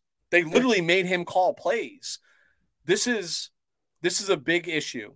You don't want to know what the bigger issue is? And Lou, I will not let you twist my words in any capacity around this for any posting content because I know you will. So you better include this portion of it in the whatever it is you post. But candidly, the offense runs smoothly and according to plan with Colt McCoy under center more so than it does Kyler Murray. All right, so Weston, you heard it here first. Colt McCoy is a better quarterback than Kyler Murray. That's what I'm talking about. Not saying that. Kyler Murray, we talked about Zach Wilson playing backyard ball. Kyler Murray is phenomenal at backyard football. Very good at it. I think, but I I I sometimes think we get we knock Cliff Kingsbury, right, in some capacity. But there I think there's something to be said about players who deviate from the plan and don't trust the playbook and let it come to fruition. I know players play and coaches coach, but experience tells me that coaches tend to know more about the game than the players do. Mm, just going out on a limb here and saying that, like this is a bigger problem, and I think it comes down to like I don't, I don't, I honestly don't think Kyler's teammates believe in him, and you can't just up and get rid of 53 players on a roster, right? Like there's gonna be continuity of those folks, and this and this goes back to the the Zach Wilson saga. So I digress. I just think there's a, a problem looming here, and it and it very much has to do with the most important position on the field for the Arizona Cardinals. All right, all right. What do you got? Any more you're freaking out about? I got one more about the Bengals. We were, you know, after they went to Super Bowl and lost last year, everyone was quick to say the Bengals are the type of team that would miss the playoffs because of just because they just got hot at the right time. And they started off this year 0 and 2 I feel like no one's talking about them. They're six and four. You know, and they're mm-hmm. starting and they're getting Ja'Marr Chase back. Um, I think uh, I think people are you know sleeping on the Bengals here. You know, they have a little experience. They got the talent. You know, if I'm a Bengals fan, you weather the storm the beginning of the year, and you and you're making a push for the playoffs. Now they do have a hard schedule coming up, but that being said, look, all other teams are competing for a playoff spot the Jets, the Patriots, and the Chargers. All their all those uh, schedules are pretty difficult too. They have a real shot to get, get back to the playoffs. Not bad for a team that's uh, hasn't been to the playoffs in quite some time. Going back to back years. Wow, dude, I'm looking at the schedule that they have coming up. R- rattle off, rattle off. This is a gauntlet. This is a gauntlet. At Tennessee this week. Home against the Chiefs. That's rough home against the Browns, yeah. at Tampa Bay. Oh, that might be Browns with Watson though. Yep. So then after that, at Tampa Bay, at New England, home against the Bills, home against the Ravens. Ooh. So you got one, two, three, four, five. Where's the easy six game of your le- um, well, it depends on who. I, I, would. I still say the Browns, even if Watson's under, because it's just not enough time. Yeah. Um, so you have one, two, three, four, five, six, six of your remaining seven games are against teams above 500 that are competing for playoff spots. And they're and they yeah, no one really outside the Chiefs, no one's really locked up anything of the uh, of those divisions, but they're playing the Chiefs not too late in the season where the Chiefs are going to rest their start, you know, the starters. Yeah, yeah, you know, yeah They yeah. want they want that one seed, you know. Yeah, dude, that's that's, that's going to be brutal. But I agree but, with you. You weathered the storm totally, totally, and I'm guilty of this. Saying that, like, I mean, listen, I picked Baltimore to win the division. I think you. I still you, think they did too. Yeah, um, but you, I don't think people are wrong to say that. Like, hey, there's a lot of things on paper tell me that Cincinnati would be the quintessential Super Bowl hangover team. Like they did get hot at the right time. They were, you know, a, a, young football team. And prior to that season, Zac Taylor's record as a head coach was abysmal, right? And then they went on this unthinkable run that almost was like you guys should win the Super Bowl, right? Because you went on a run that was like unprecedented in who they went through to even get there, right? Like in the games the I mean down 21 points to the Kansas City Chiefs on the road and you figure out a way to win that game like that's wild dude. Um wow that's a that's a tough schedule. Um so I'd be freaking out both ways. I'd be freaking out positive like like hey look where we are but goddamn look where we still have to go yep. to get there because because things could go bad in a hurry but I think they're equipped. I mean offensively speaking they're a good football team getting their playmaker their number one playmaker back defensively they're sound. So, wow, I'm just I'm floored by that schedule. Yeah. I would be like, wow, if they if they weather that, they could go back to the Super Bowl if they weather yeah. that. All right. All right. You have any more, more? Yeah, I do. It's low hanging fruit. I'm taking the New York Jets, and I'm not taking it because of the Zach Wilson thing. I think that's more of a problem that is next year and the years beyond that than it is this year. And it's not necessarily the immediate recent loss to the Patriots. I mean, this team just beat the Bills, right? Like, it's the manner in which they lost to the Patriots that is concerning to me. Essentially, a punt return for a walk off touchdown. When was the last time you saw that happen? A punt return? A kickoff return, but not punt return. To walk off the game. Yeah. I can tell you when it happened. It happened Deshaun Watson from the Philadelphia Eagles against the New York Football Giants in Giant Stadium, a game oh, in which I was physically. Oh, you just present. said Deshaun Deshaun Watson. Oh, excuse me, DeSean Jackson. DeSean Jackson. Ah, okay. As a okay. Philadelphia Eagle, that's how long ago it happened. You want to know why you don't really know? Because it's not supposed to happen, Lou. You you don't see this because you were taught. And again, this is one of those things when I'm talking about the Zach Wilson saga that you you learn in Pee Wee football. Don't let them field the punt. You kick it out of bounds. You do whatever. You make them have to go down the field. You don't leave it to chance. You don't leave it to special teams. So the concern for me is with a mistake like that, it just tells me that this team is not there yet. And when you couple it with the Zach Wilson stuff, I honestly think this is where we just see the Jets come back to re- to reality for the remainder of the season. That's the straw that broke the camel's back is that game against the New England Patriots, who they've now lost to, what was it, 14, 13 mm-hmm. or 14 straight times. 14. You score three points, you only give up three points, but you find a way to lose. And here's why. I, I've said it three times since we've been on the show. I say it probably three times on every show that belief in the NFL is a very powerful thing. But when these types of things hit, happen, the Zach Wilson saga, losing a game that way, it takes and it sucks the air right out of that belief. And it just brings you back to like, you know, we are who they thought they are, right? Like that, that and that's going to be the challenge for Robert Saleh. And that's the reason behind the benching, right? Is like, no, we are not who we thought who people think we are. Mm-hmm. We're going to turn this thing around. And that's why you have to do stuff like that.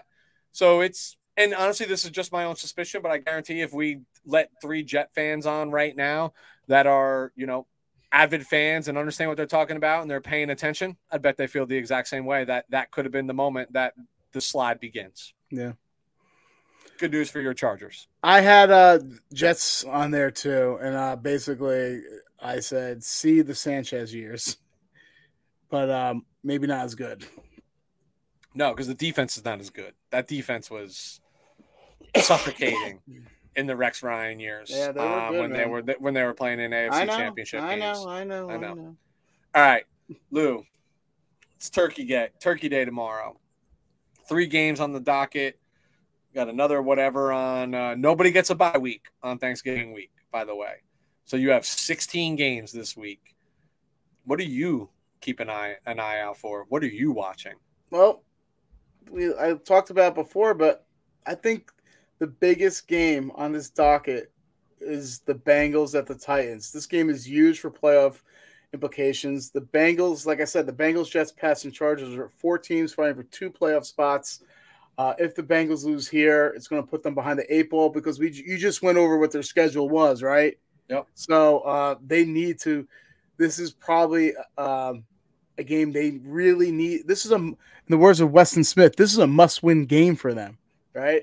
Uh, because it does not get easier from here on out, and this is probably the best way for them to get a W uh, compared to all those other teams we just you know you talked about before. So that game, um, I'm really intrigued by by that matchup.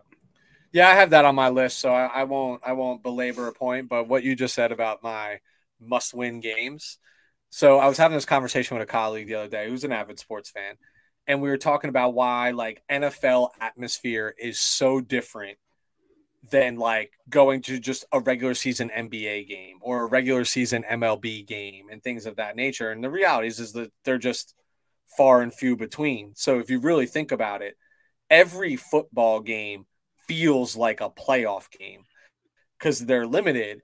And when you say it and you position it that way, Lou, that's why every game is a must win football game, right? Mm-hmm. Because it could be never, very rarely in the major leagues are you like, or in Major League Baseball or in the NBA, you're like, that one game broke the season, right? But in the NFL, you could be like, that one game broke the season, right?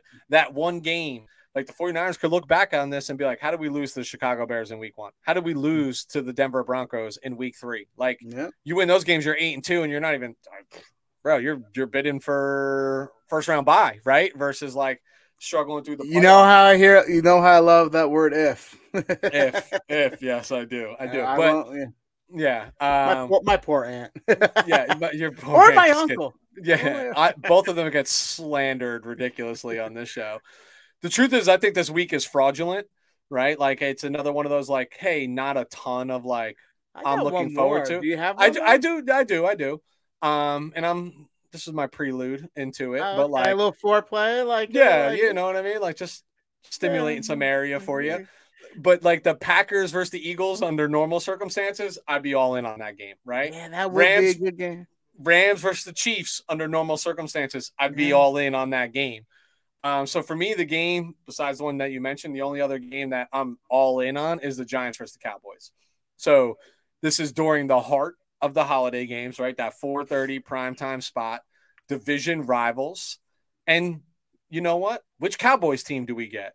The team that lost to the Packers or the team that just embarrassed the Vikings this I feel? I, I feel like we're going to get this question every every week. You can say this question every week. You can legitimately say what Cowboys team is this? And you're not going to know until the end of the season. and you're yeah, you're not going to know until the playoff game. You want to talk about Doctor? You want you want to talk about Doctor Jekyll and Mister Hyde? Yeah. Oof, that's your yep. Cowboys, man. And sorry, Cowboy fans, but OBJ is not making the difference that you want him to make if if he goes um, there. I don't know, man. No. I, I I think I would if they had better coaching, I would say they'd find a way to make that happen. I don't know. I really feel like Odell would bring something that's something they don't have that yards after catch type of guy. Um, I don't know. But at this point in the season, they will be what, better. What is the him. impact? Playoffs. Yeah. He's three games away. Even if he played this week, he's three games away from being in game shape, right? Like, and and what has he got? He's coming off an ACL, dude. Like, you know how this, how these things take a little bit of time to get confidence and get some things around.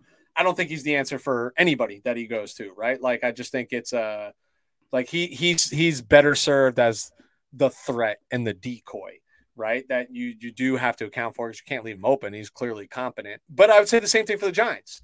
Do you get the seven and two Giants prior to the week, or do you get the team that just got mollywopped by the Detroit Lions at home? Right, like which which team do you get and that's that's what I'm I'm most interested in but this is like this has huge playoff implications as well this has huge divisional implications as well. But that outside of the one that you mentioned, and to not belabor a point, that's the other game that I got my eye on. All right.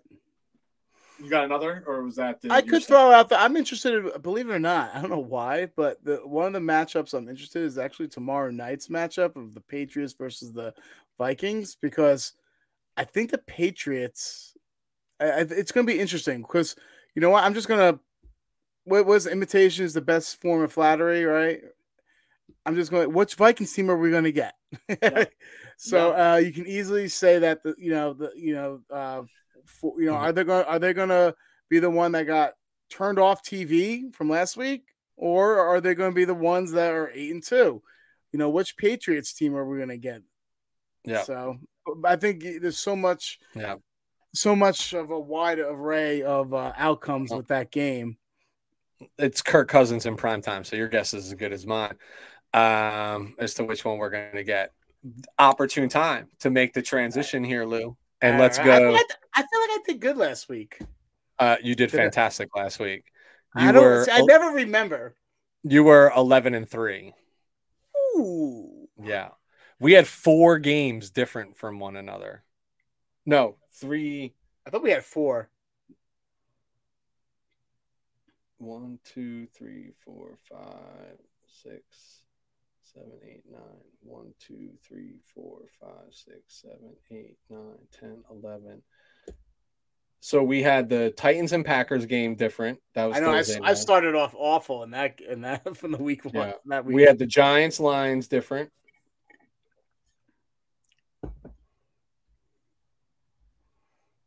We had a couple more, man. Red, No, uh, we oh, did. Red, Um, ooh, I'm just- sorry, don't cancel me. Commanders and Texans.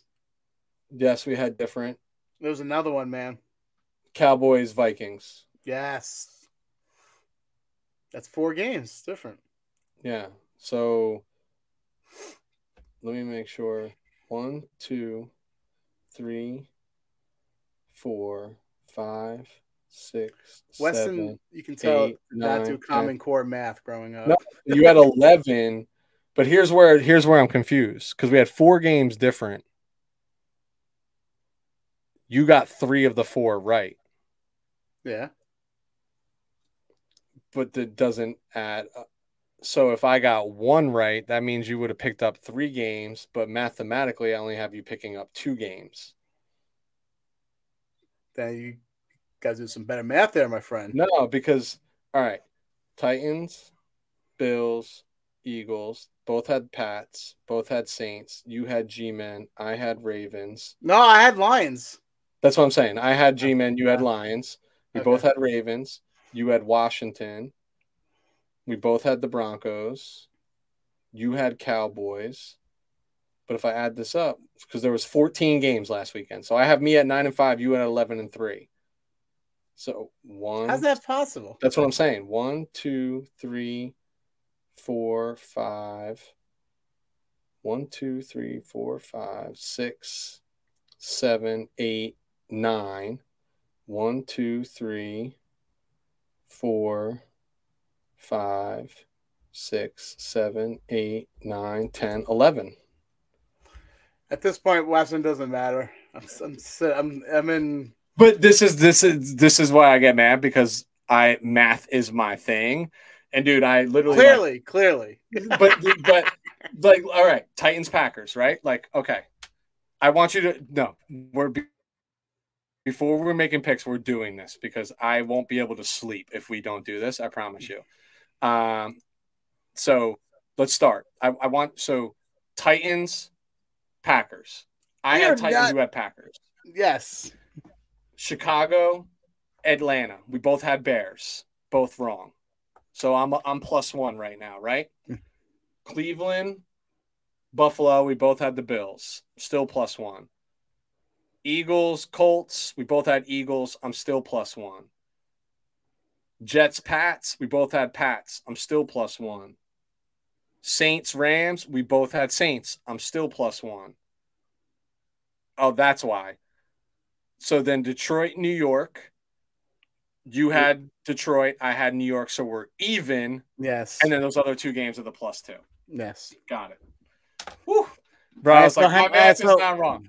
All right. So let's. uh What's the? yeah, yeah, yeah. So you were so you were eleven and three. I was nine and five. Overall for the season, I'm ninety four and seventy. You're one hundred one and sixty three. So you're now plus seven on the season. Wow. This is not. This is. I thought I did good Yeah. last year, but wow. One. Do you have my what my record was last year, Weston? I, I could go find it.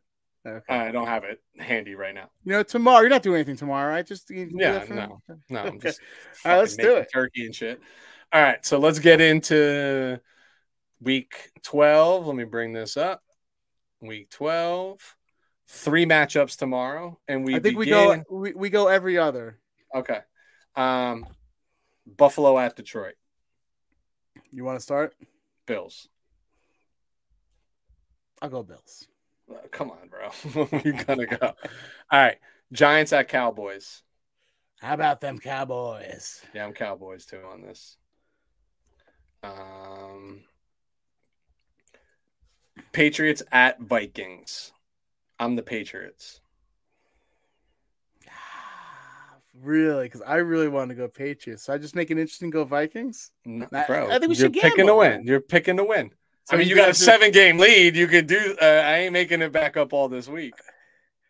No, come on. There's certain things. All right, there are certain things in life that are certainties, right? And one of them is Kirk Cousins did not win at night. I'm sorry. I'm sorry, Weston. I gotta go Patriots. I can't even.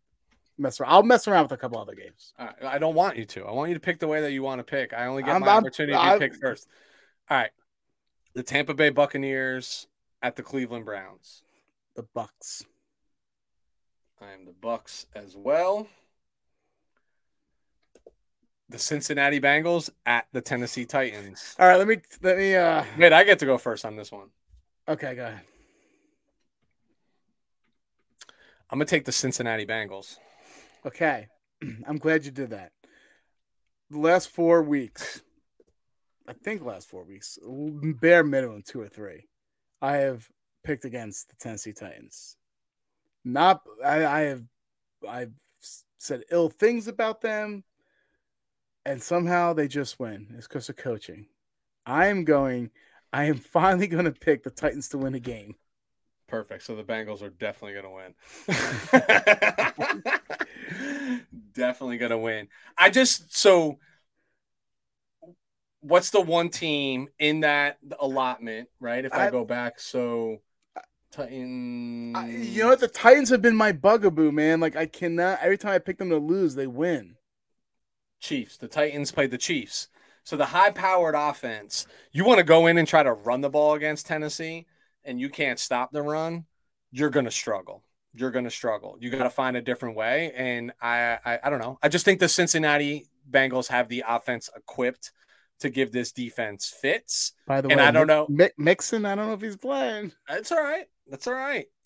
Um, I'm I'm still I'm still saying the Cincinnati Bengals, and we don't pick by spread here, so they just got to win by one point, and I'm right and you're wrong.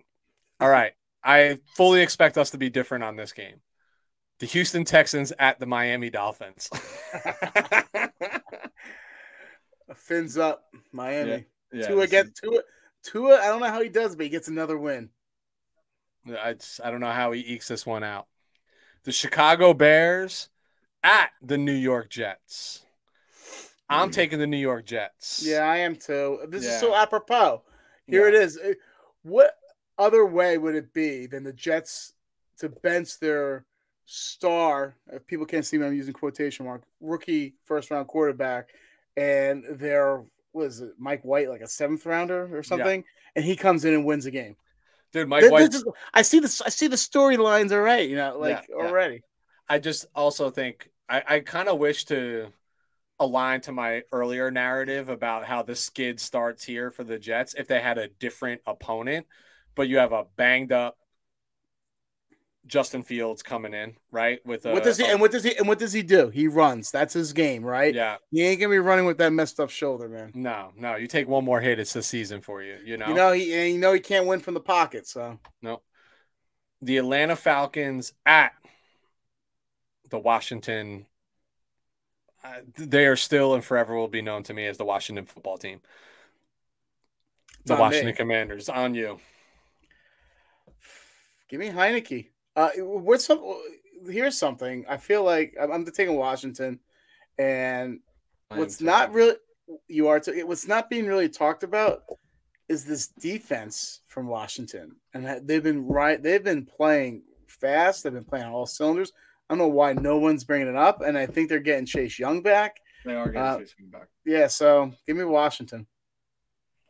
Yeah, I, I listen. Kyle Pitts. I, not that if And he's I mean- playing, it's it's it's it's a difference maker for me, but it's it's Just it someone you have to account. You, you have to yeah, account. You know what I mean? Take, tilts the skill uh, the scales further in Washington's favor. All right, you got the Denver Broncos at the Carolina Panthers.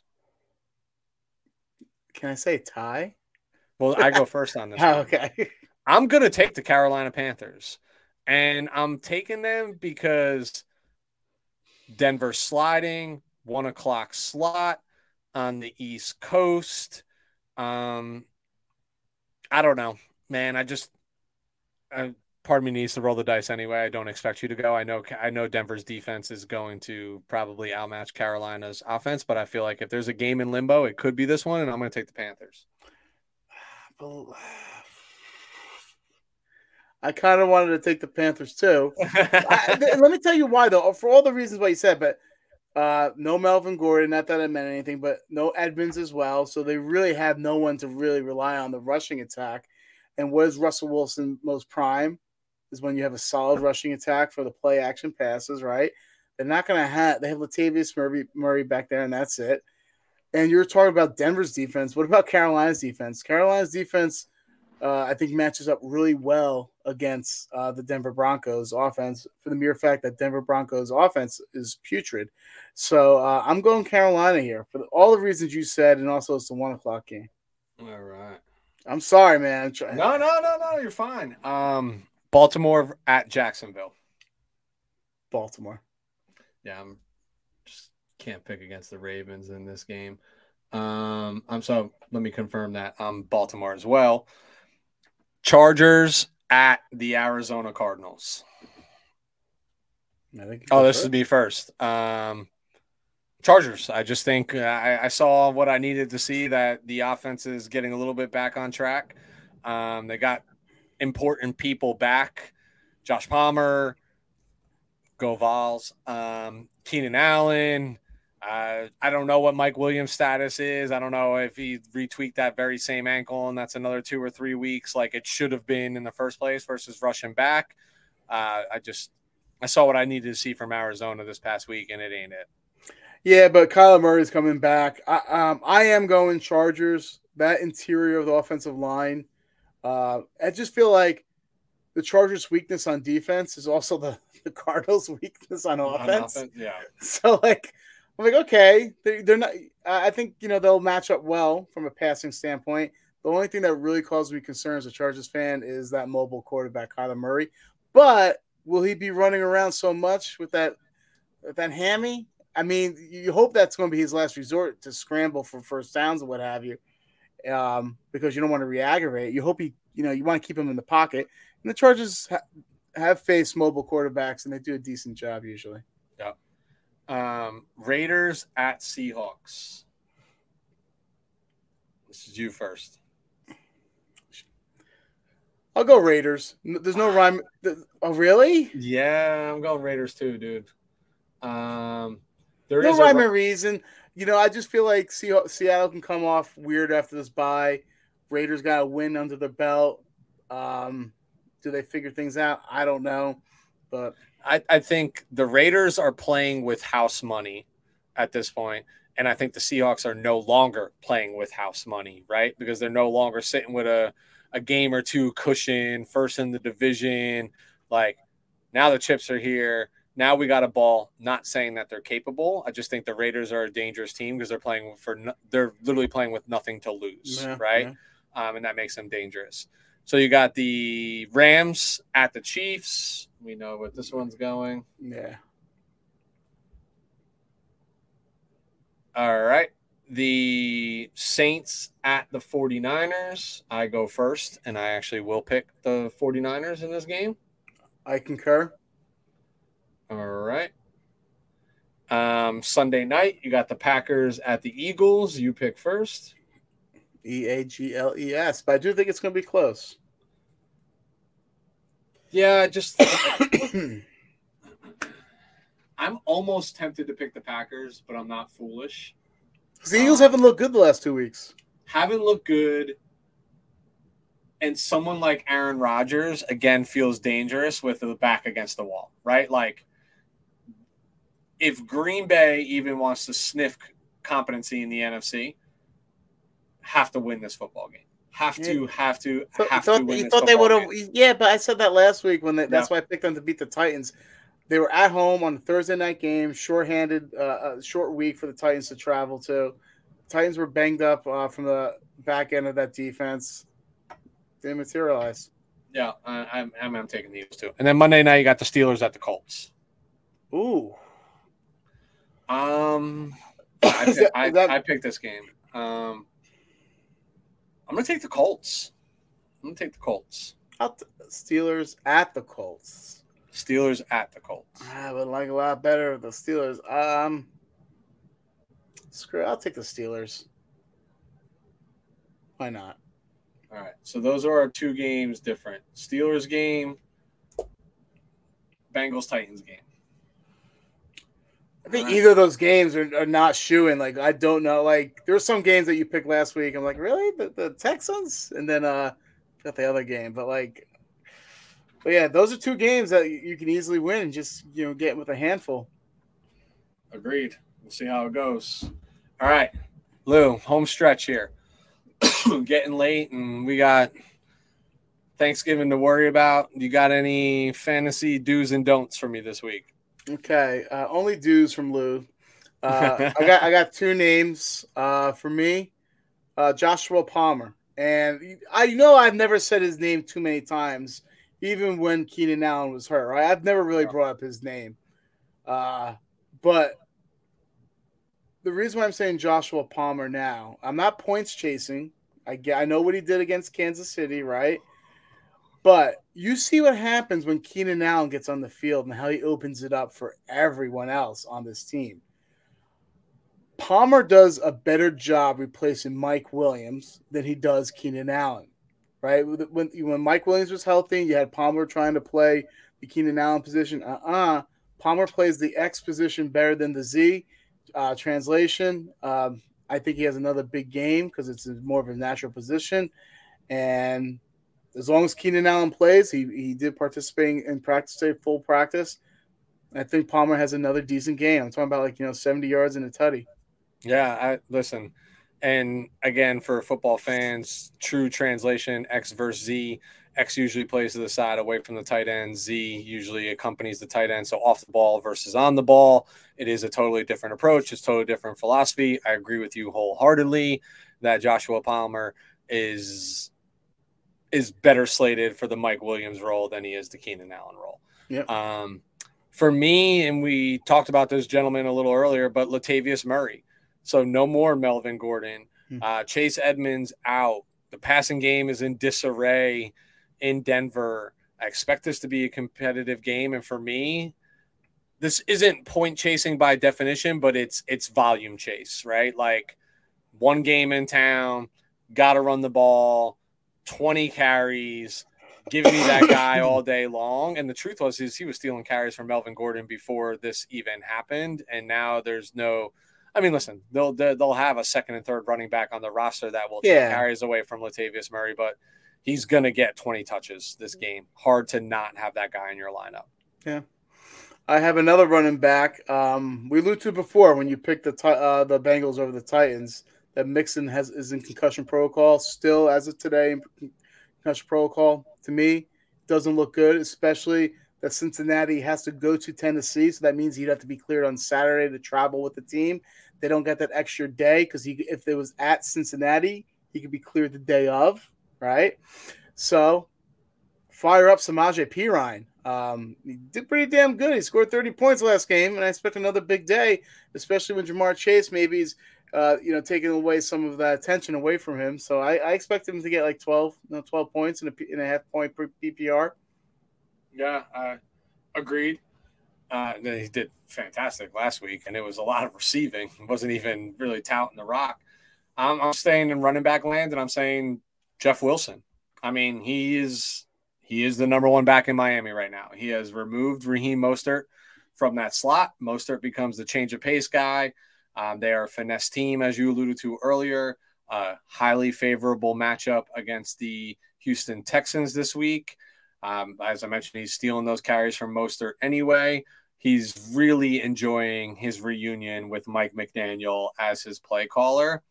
And Lou can check me on this because I play Lou this week in a fantasy league that Jeff Wilson is on that roster. You could bet your bottom dollar he's already in the starting lineup for this week. Uh, congratulations! You're you're beating up on a puppy right now. uh, I got one more. Uh, I I also said you know I alluded to this before, but the reason I picked Washington over Atlanta is because the defense. Look at what they've done the last two weeks. That defense, and they're only getting stronger, and, and they're playing faster. They scored 15 points against Philly. They scored 19 points against Houston. They play Atlanta at home, by the way. So uh, I really feel like uh, no no Pitts. Uh, Atlanta likes to run the ball. Washington can stop the run. Where does that leave you? Third and longs, a lot of sacks, a lot of turnovers. Yeah. Um, I have two more. I'm only going to go with one. They're both wide receivers. Um, Treylon Burks. And this is a hunch play and the hunch play here, roll the dice is most of you probably have just had him hanging around right now on your your roster, sitting on IR for a little while. Now he's occupying a roster spot. Had a pretty good game last week. Um, I think you know he does face a good defense in Cincinnati, but I'm pegging them to focus heavily on stopping the run with Henry and Hilliard. So I do think the opportunities will be there, whether it's in garbage time or just you know big time third and seven, third and eights where they need to move the ball. And there's really nobody else in this offense to go to right now. And, you know, Tannehill had a you know a good game last week, and and Treylon was a huge portion of that. So I think uh upside if you got some injury ro- woes, you're tight on the roster, maybe in a flex spot, you slide Treylon in there. Okay. All right.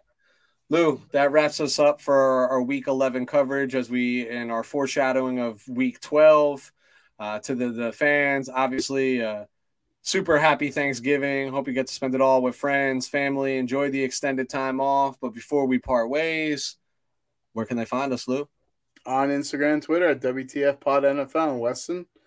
Tell them what they need to do on our YouTube page, man. You need to follow us on YouTube. We're talking football hit the like, hit the subscribe, tell your friends, do what you can for us. Let's grow this out. Lou and I don't get paid to allocate this time, but I promise you, we bring better and stronger commentary than those individuals that you do watch on ESPN and Fox Sports and do all of those things. This is real banter by real fan, real fans.